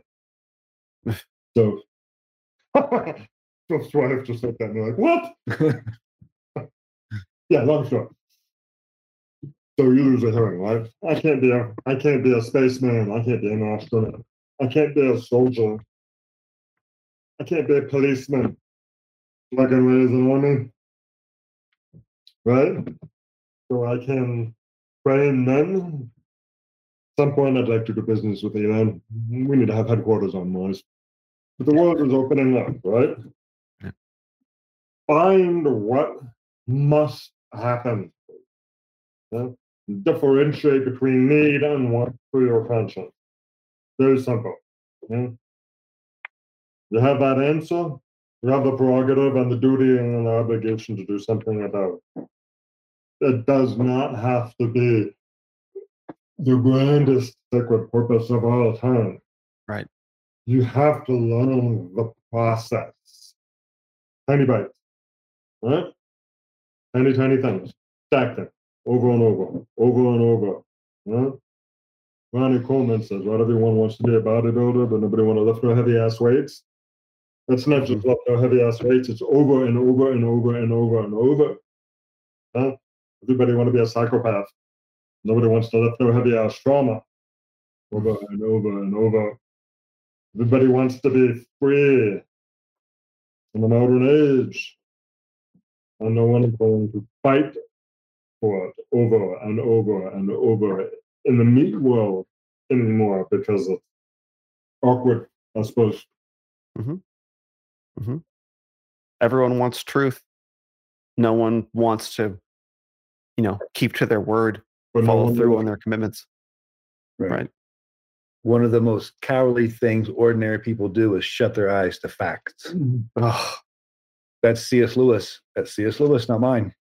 Okay, I was gonna say it's dropping bombs today. No, it's yeah, you're absolutely right. Absolutely right. You can say that ten times. Welcome to Twitter. Oh yeah, I know. Um, but no, I mean we've we've talked about that too. People they don't want to see themselves. They Yeah. Their eyes up to facts. They don't want to. Whether it be, it depends on. It doesn't matter where you put the blame. You know, the documentary Social Dilemma. You know, everyone. Then they want to live up to that. What they think other people do, and it's all a lie anyway. Right. Whether it's um, politics or it's just the way the world. If I hear that one more time, if it's just the way the world is, we've always done it that way. I don't. I don't care. I I don't I care. don't I don't care. what it- what is Shut up. what is true what is justice what is you know i talked about it before too and i'm i'm huge on this the the real i mean your renaissance the renaissance of our history everybody's i don't care who it is that what Mm-hmm. what the current one right now is the women's history month i don't care it's our history it's human race history Mankind. What's beautiful what's right what's truth Mhm. and that's all part of the Inklings. Again, J.R.R. Tolkien and C.S. Lewis, um, and and there are a whole cadre of other men who are equally important and equally intelligent and equally articulable. What is beautiful? What is justice? What is seek it? Seek those things. It costs you. Part of what we, yeah, it Mhm. does cost you. It costs you a lot. Whether it be your ego, which is the easiest one to give up, but the hardest one to let go. Um, maybe money, maybe your, maybe your life. You know, Loved ones. who's yeah loved ones those who seek to save their lives will lose it those who lose their life in my name will find it that was Mhm. jesus that's matthew again um if you lose your life here, but you gain forever, is it worth it? Yes.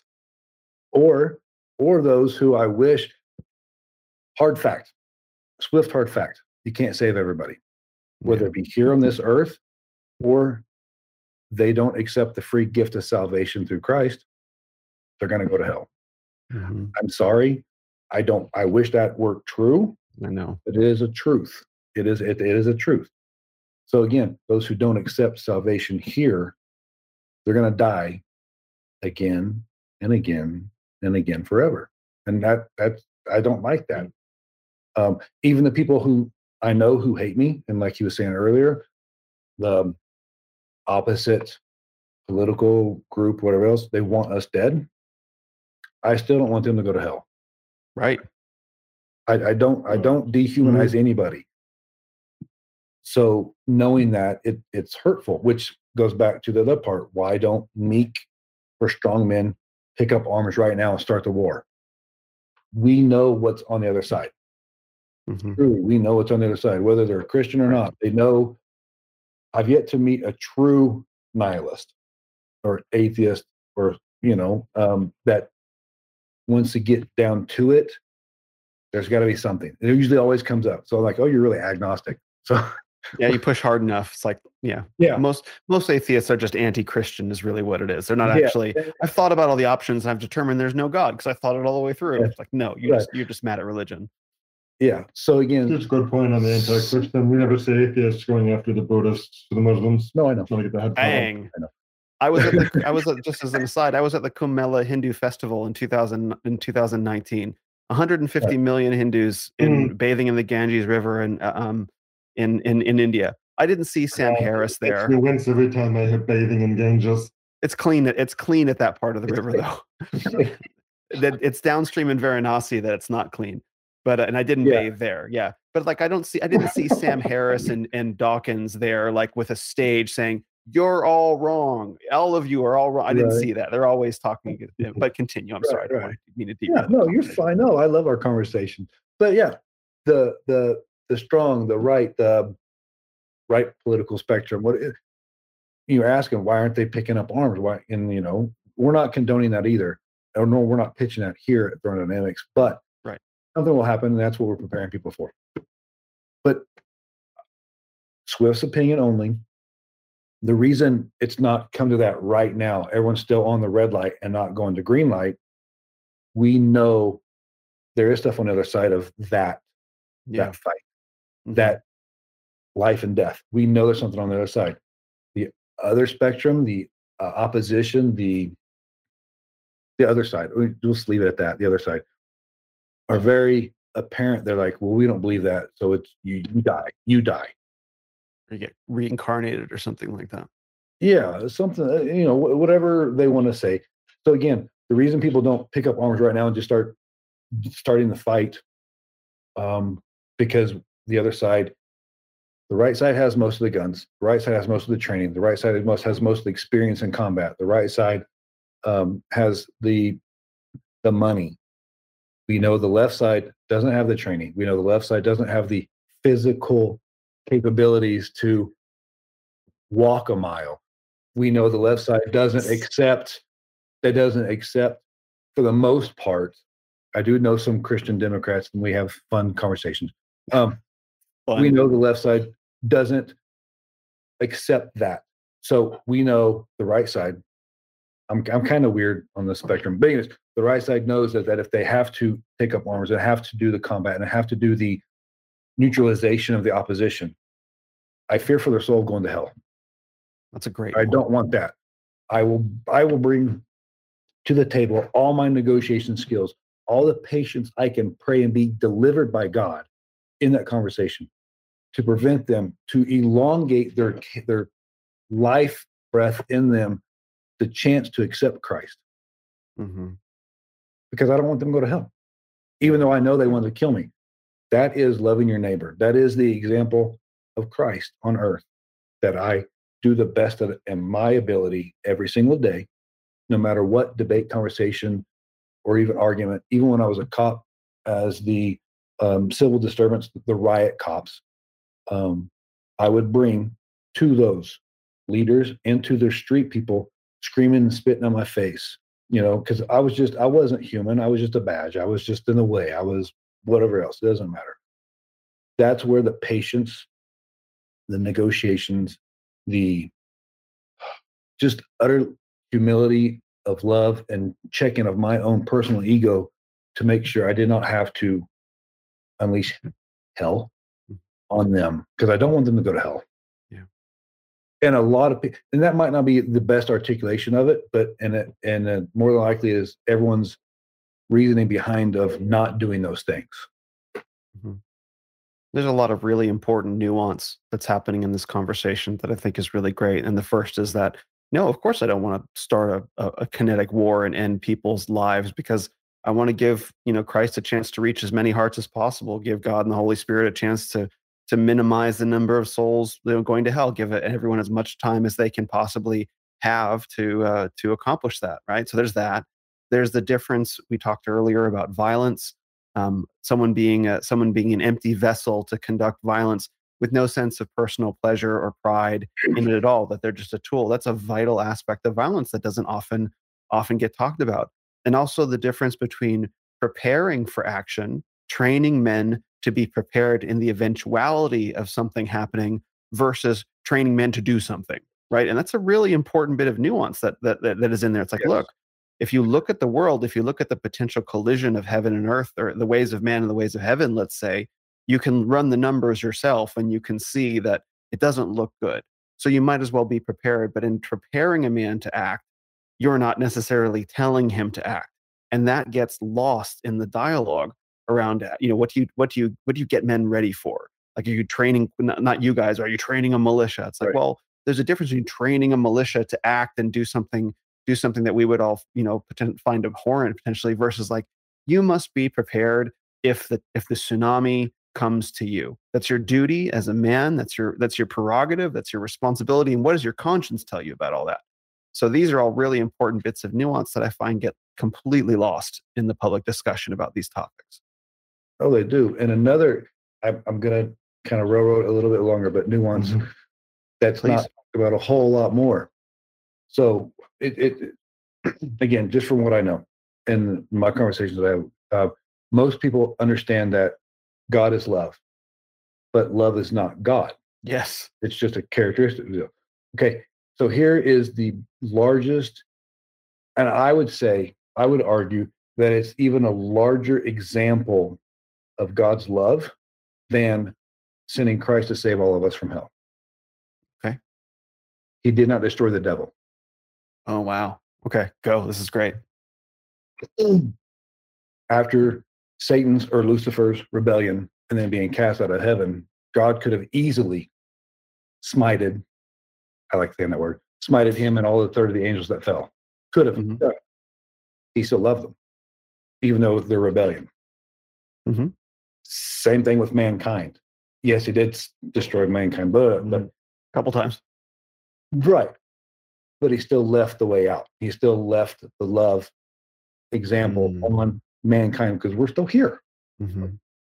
So, our God, the God of the universe, the one only true God, has always ex- exemplified his compassion and love and grace for everyone who rebelled against him, for the most part. I mean, and, and the argument has, again, I've brought it up before in my circles. The argument has been, well, he's, you know, he's destroyed Sodom and Gomorrah. He's just, he had Israel destroy other nations when they got to the promised land. And the, those were all uh, absent those people's choice to choose him over their man-made god Mhm.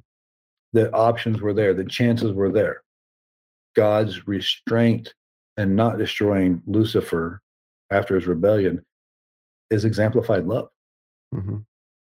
in its own way right now he's going to have to put him in in hell um, after armageddon because that's not where he's at right now the devil is not in hell Um, It's clearly written in the Bible. Um, he's on earth running amok. Um, but at some point, he is going to have to cast him into his prison in hell. And he doesn't want to be there. Mhm. So, but that's still love because he's not destroying him. hmm Maybe even the devil can repent. And honestly, some of that stuff is not in the Bible, which I would also point to. There are certain things that we cannot comprehend, and that's what the Bible tells us. There are certain things you'll never really understand. That's right. We're humans. How could we? Get comfortable with your limited mind and body, oh, I am. generally. Yeah, yes, yes, but yeah, it's it's it's meekness, it's love, um, to not destroy the rebellions um, or the rebellious, but they do have to be cast somewhere. They do have to pay their penalty. They do have to accept their consequences for their choices, because even the angels had free will. Mm-hmm. Ivan, you want to jump off that?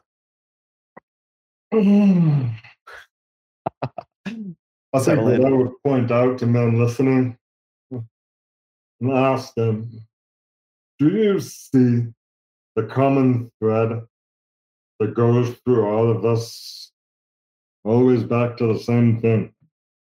Truth. Think the truth. Understand how to identify what is true and what is not. You know, well, it's funny. The very heart of ninjutsu and ninpo and the whole all of the lives of the ninja, everything they do really does boil down to what they call Kyojitsu Tenkan Ho or alternating truth and falsehood. Those what's real, what's not real, the, hollow, the actual, the true and the false. Eh, gotta alternate them, tumble and turn them, mix them up. And the truth will leak out hmm sincere truth that we talked about. We've got to collide principles against each other. Mm, And when you hear ringing instead of cracking, you know they're both real. You collide men with principles, and you'll find where their natures are taking them.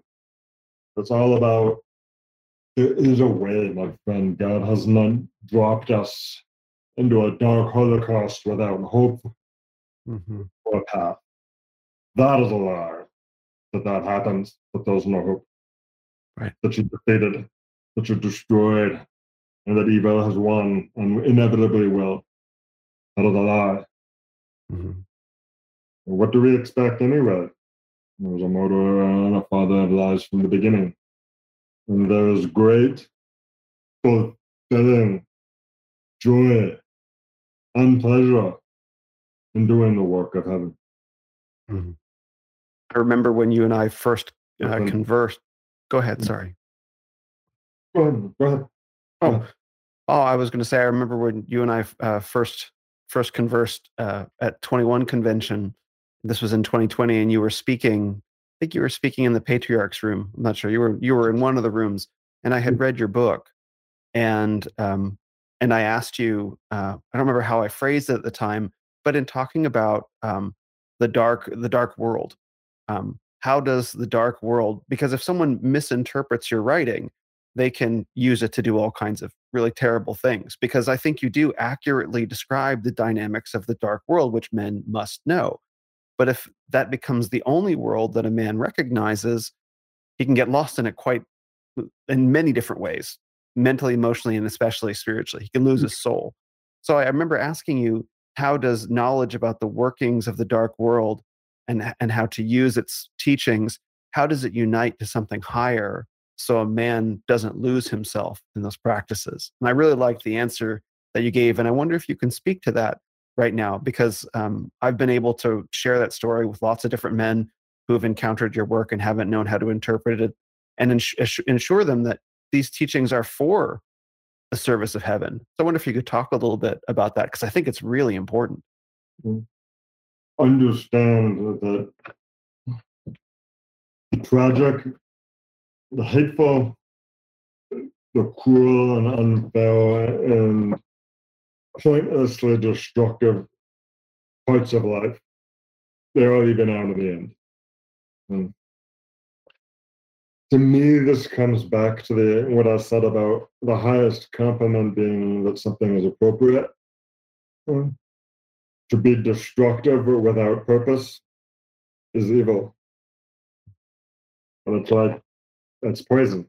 It will destroy you eventually. That's how things are. Simply what it's going to come down to.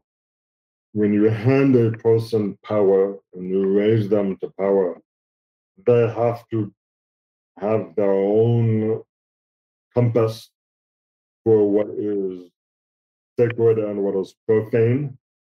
Hmm? I have seen ninja go evil. Mm. And she start visiting men, uh, turn into consumers of grief and producers of it. Mm. It's going to be an individual journey for each man. You will stumble, you will fall, you will make unforced errors, you will cause pain and resentment, you will disappoint yourself and other people. But when you know why you are here, when you know what you are here to do, that sacred purpose, it gives you that vision for what you must do. That sacred purpose gives you the road. Deviation from that is not appropriate. And just as I don't want to degenerate into being Machiavellian and manipulating things for the sake of being manipulative, I don't want to be cold and absent empathy just to be cold and let the person not have a human experience. Uh, I'm not going to inflate my vision and sense of self worth just because it feels good without making sure that the achievement is behind that narcissism. The reason being, again, for me, I don't like to lose. I don't like to make unforced errors. I don't like to crash. I things to do. So for me, being why, what's the number one reason that most CFOs don't embezzle? Don't want to go to jail. Don't want to crash their company. So what you're there to do, right? Yeah. And the things don't work when you do it that way. Yeah. Same thing with turning to evil. It always eats you in the end. hmm That's its point. Amen. You need a mentor. You need someone to teach you. You need someone uh, to hear your your horror at how the world is, when the illusions that are dashed, when the agony of betrayal is, is in you. Yes, this is the world. How do I handle this? Well, for some men, that dad wasn't there. For some men, maybe dad didn't know. Maybe dad never had to know. Schools won't teach you, right? Businesses, it's not their job. You need to find the men that you learn from. You need to find the men that will teach you to be the man you want to be. Esoteric. Esoteric, and then you Yes. need and then you need brothers and men who see you for you, not the Mhm. mask. You Which is- guys, yeah. You guys just came out with a new book. Is that what this is about? we came out with a program Mm-hmm. Called angryatlife.com Mm. with a go ahead. So here's the thing. What we're talking about is fairly deep, right? And we've been on here now for two hours talking about this, and, and we can all tell we're kind of just scratching the surface, right? How do you take 1400 years of family knowledge, all of the ninja discipline, all of this professional experience, all of macro, everything we have and what we do and boil it down? You, you can't eyedropper that into somebody and have them go off and just suddenly be successful, right? But on the other hand, you know, we work with clients at a very high level. And, uh, they, they pay us an enormous amount of money to work in a very close contact. But that's not really scalable. Uh, I can't. I can't go to everybody's house over the weekend and hang out with them and teach them. Right. But we can't leave them behind. So we're going to teach them how to think, how to feel, and how to act in order to be able to see and hear your conscience as a man directly between you and God. Because that's the only thing that will save the West. That's the only thing that will save this nation. People who are able to see truth and are willing to fulfill the duty, the prerogative is bestowed upon them. I agree. So all of that, we have an online community called the Temple, Mm. where that's heavily involved. Um, we have about seventy men in that room Mm. or in that group. Um, we have angryatlife.com Mhm. to help answer shorter questions um, and some guidance there. But for that deeper stuff that Ivan was talking about is really inside the temple. And that's accessible through thronedynamics.com, hmm our website.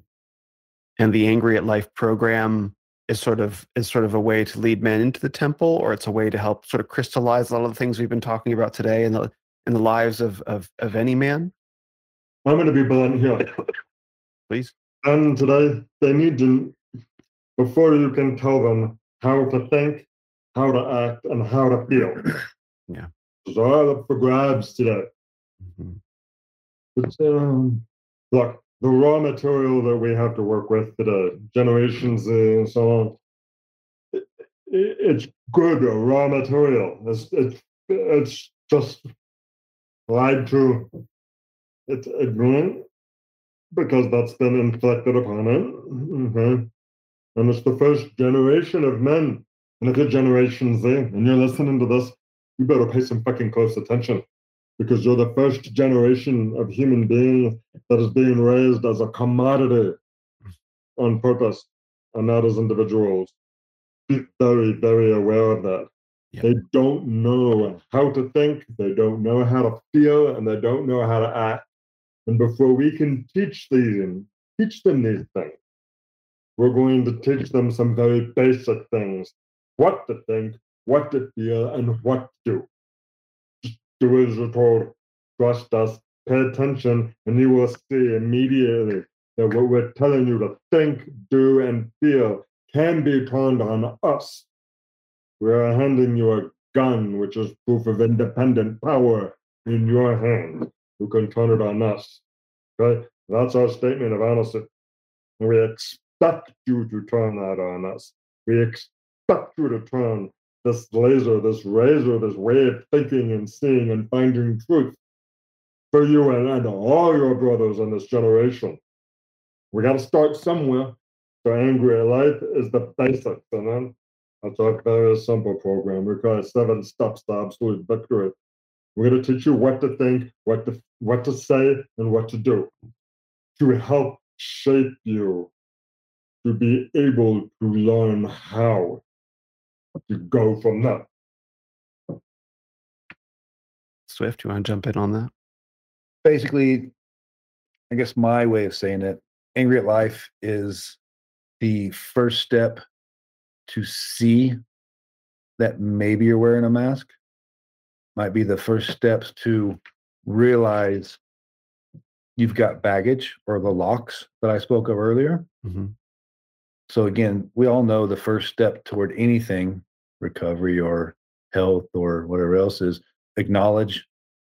You know, same thing for salvation. Acknowledge that you're a sinner. You know, for for angry at angryatlife.com for the seven steps of absolute victory.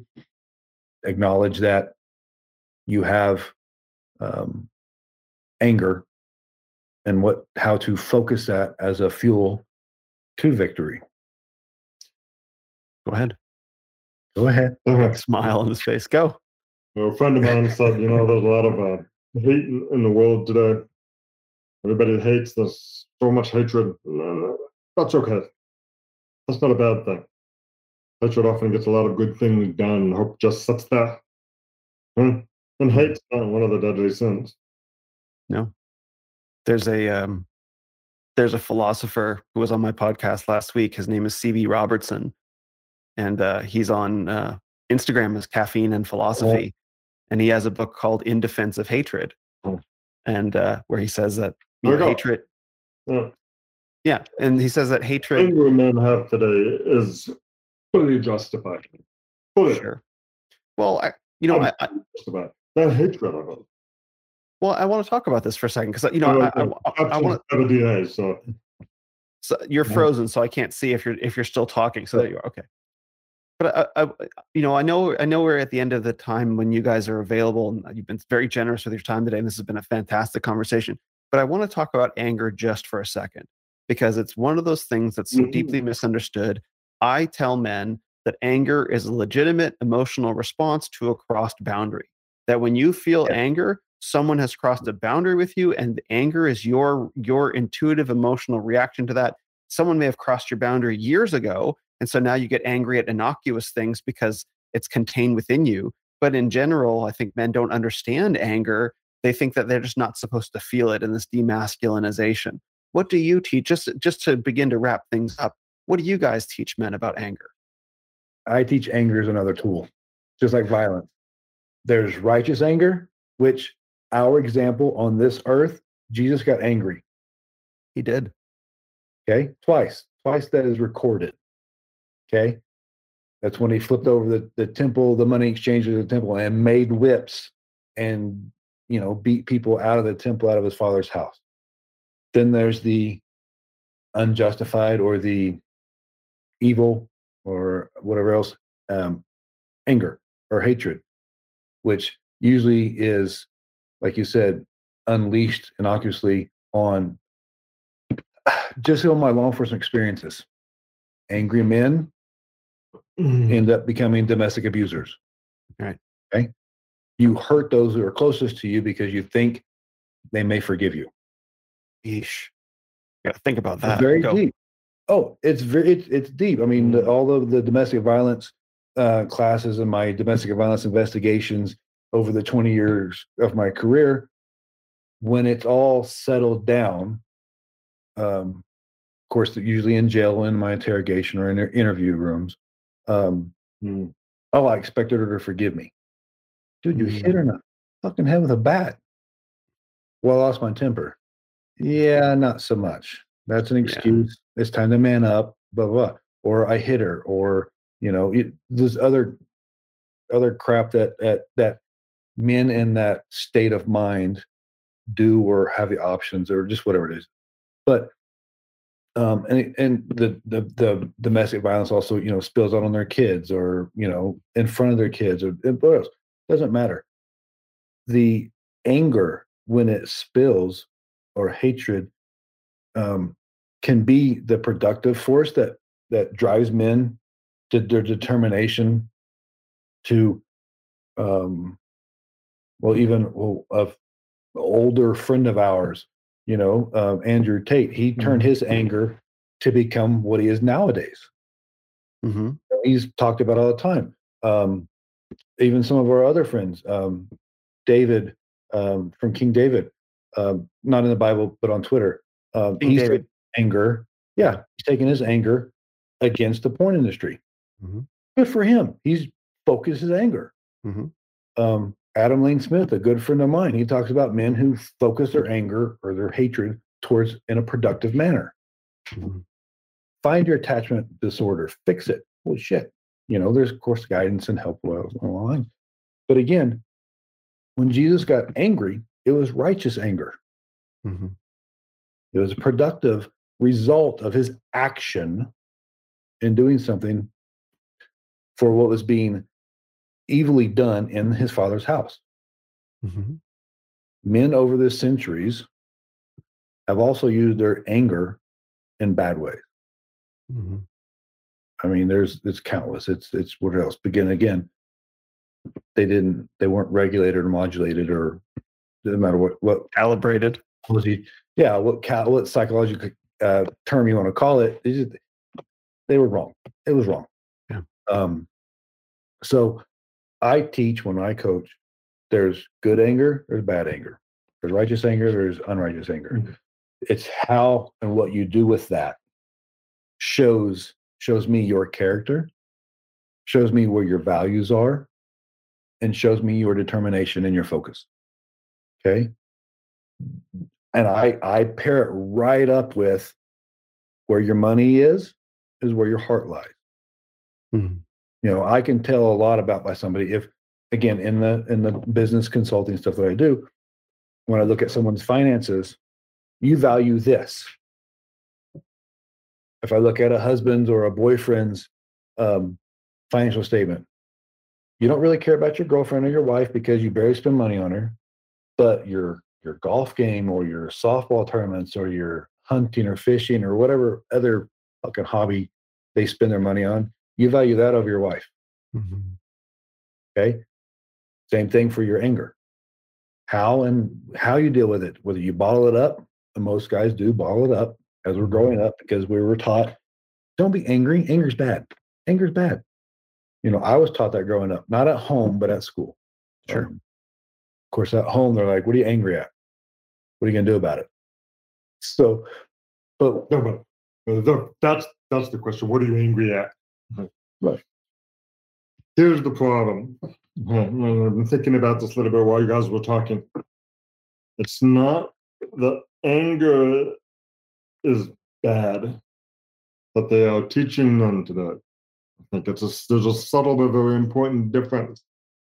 What they're trying to teach and convince men is that you're not expert enough to know whether your anger is righteous or not. Therefore, best not to go there. So right. Okay? That's the entire approach of the left to all of human dignity, worth, freedom, purpose, society, everything, everything. Why do you think they rely on the expert so much? And why, when I hear the word export, I want to reach for a filleting knife, barbecue and a match. Same. I like my to raw. Huh? Mm. You know you're being lied to when when you're told you don't have the ability to distinguish or differentiate. Yes, you fucking do. And that's exactly what they don't want you doing. Yeah. People don't disown you uh, unless they have something they want to do that you'd stop them if you want. Something. If someone tries to confuse your ability to listen to your conscience, they are doing deliberate evil to you on purpose in that moment as an attack. That's simple. It's amazing. I think, honestly, I think that there's enough in there for men to think about. And I think that's a great place to leave it. A lot to reflect on. So thank you, gentlemen, both of you, for your time today. And uh, just in closing, where can men go to find out more about you and what you do? thronedynamics.com, Mhm. angryatlife.com. Uh, we're having an event in Dallas at the end of April. April 30th, just Saturday. To this Saturday. Um, Ivan's on Gab. What's the handle on Gab? Dark Friday. Dark Triad Man on Mhm. Gab. I'm on Twitter, Instagram. Uh, we have a Throne Dynamics Instagram page. Mhm. We're out there. Yeah, we're kind of everywhere. Um, I mean, if they go through your Instagram or Twitter page, they find me too because we're Mhm. friends we follow each other. Mm-hmm. Mm-hmm. Well, thank you both. You want to say well. It's a, and what's exciting about Texas? mhm, So Swift mentioned we have our group called the Temple, about 70 men. Uh, there's- you know, what is exactly uh, is throne dynamics? I think one of the best ways I've heard it put is we are the anti Davos. We are the opposite of the World Economic Forum, right? Each squad has these, you know, young global leaders. Yeah, we're the other guys. Uh, I love it. We're the you do. Yep. we're the other guys. We're going to be meeting down in Texas. First half of the day, that Saturday, April 30th. The cadre, my men, the Swift men, the temple, our group, our officers that we are training and will unleash because you know what? Klaus Schwab doesn't have anything on two of us put together. No. But in the afternoon is open to the public. And We're going to bring everybody in. We want everybody there. We want everybody to meet us to meet the men we work with, to see for themselves right there what happens when absolute victory is what you decide on. Fuck you fix it for something then take to heart. No party, no quota. It's war time and we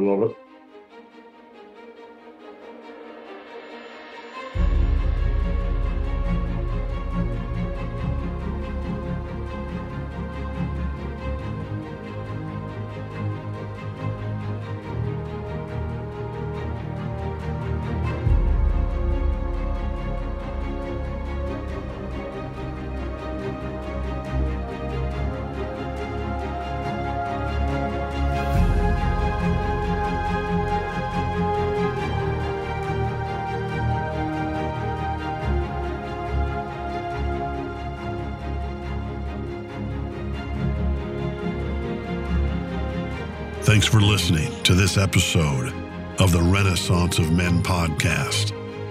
Visit us on the web at renofmen.com or on your favorite social media platform at Ren of Men. This is the Renaissance of Men. You are the Renaissance.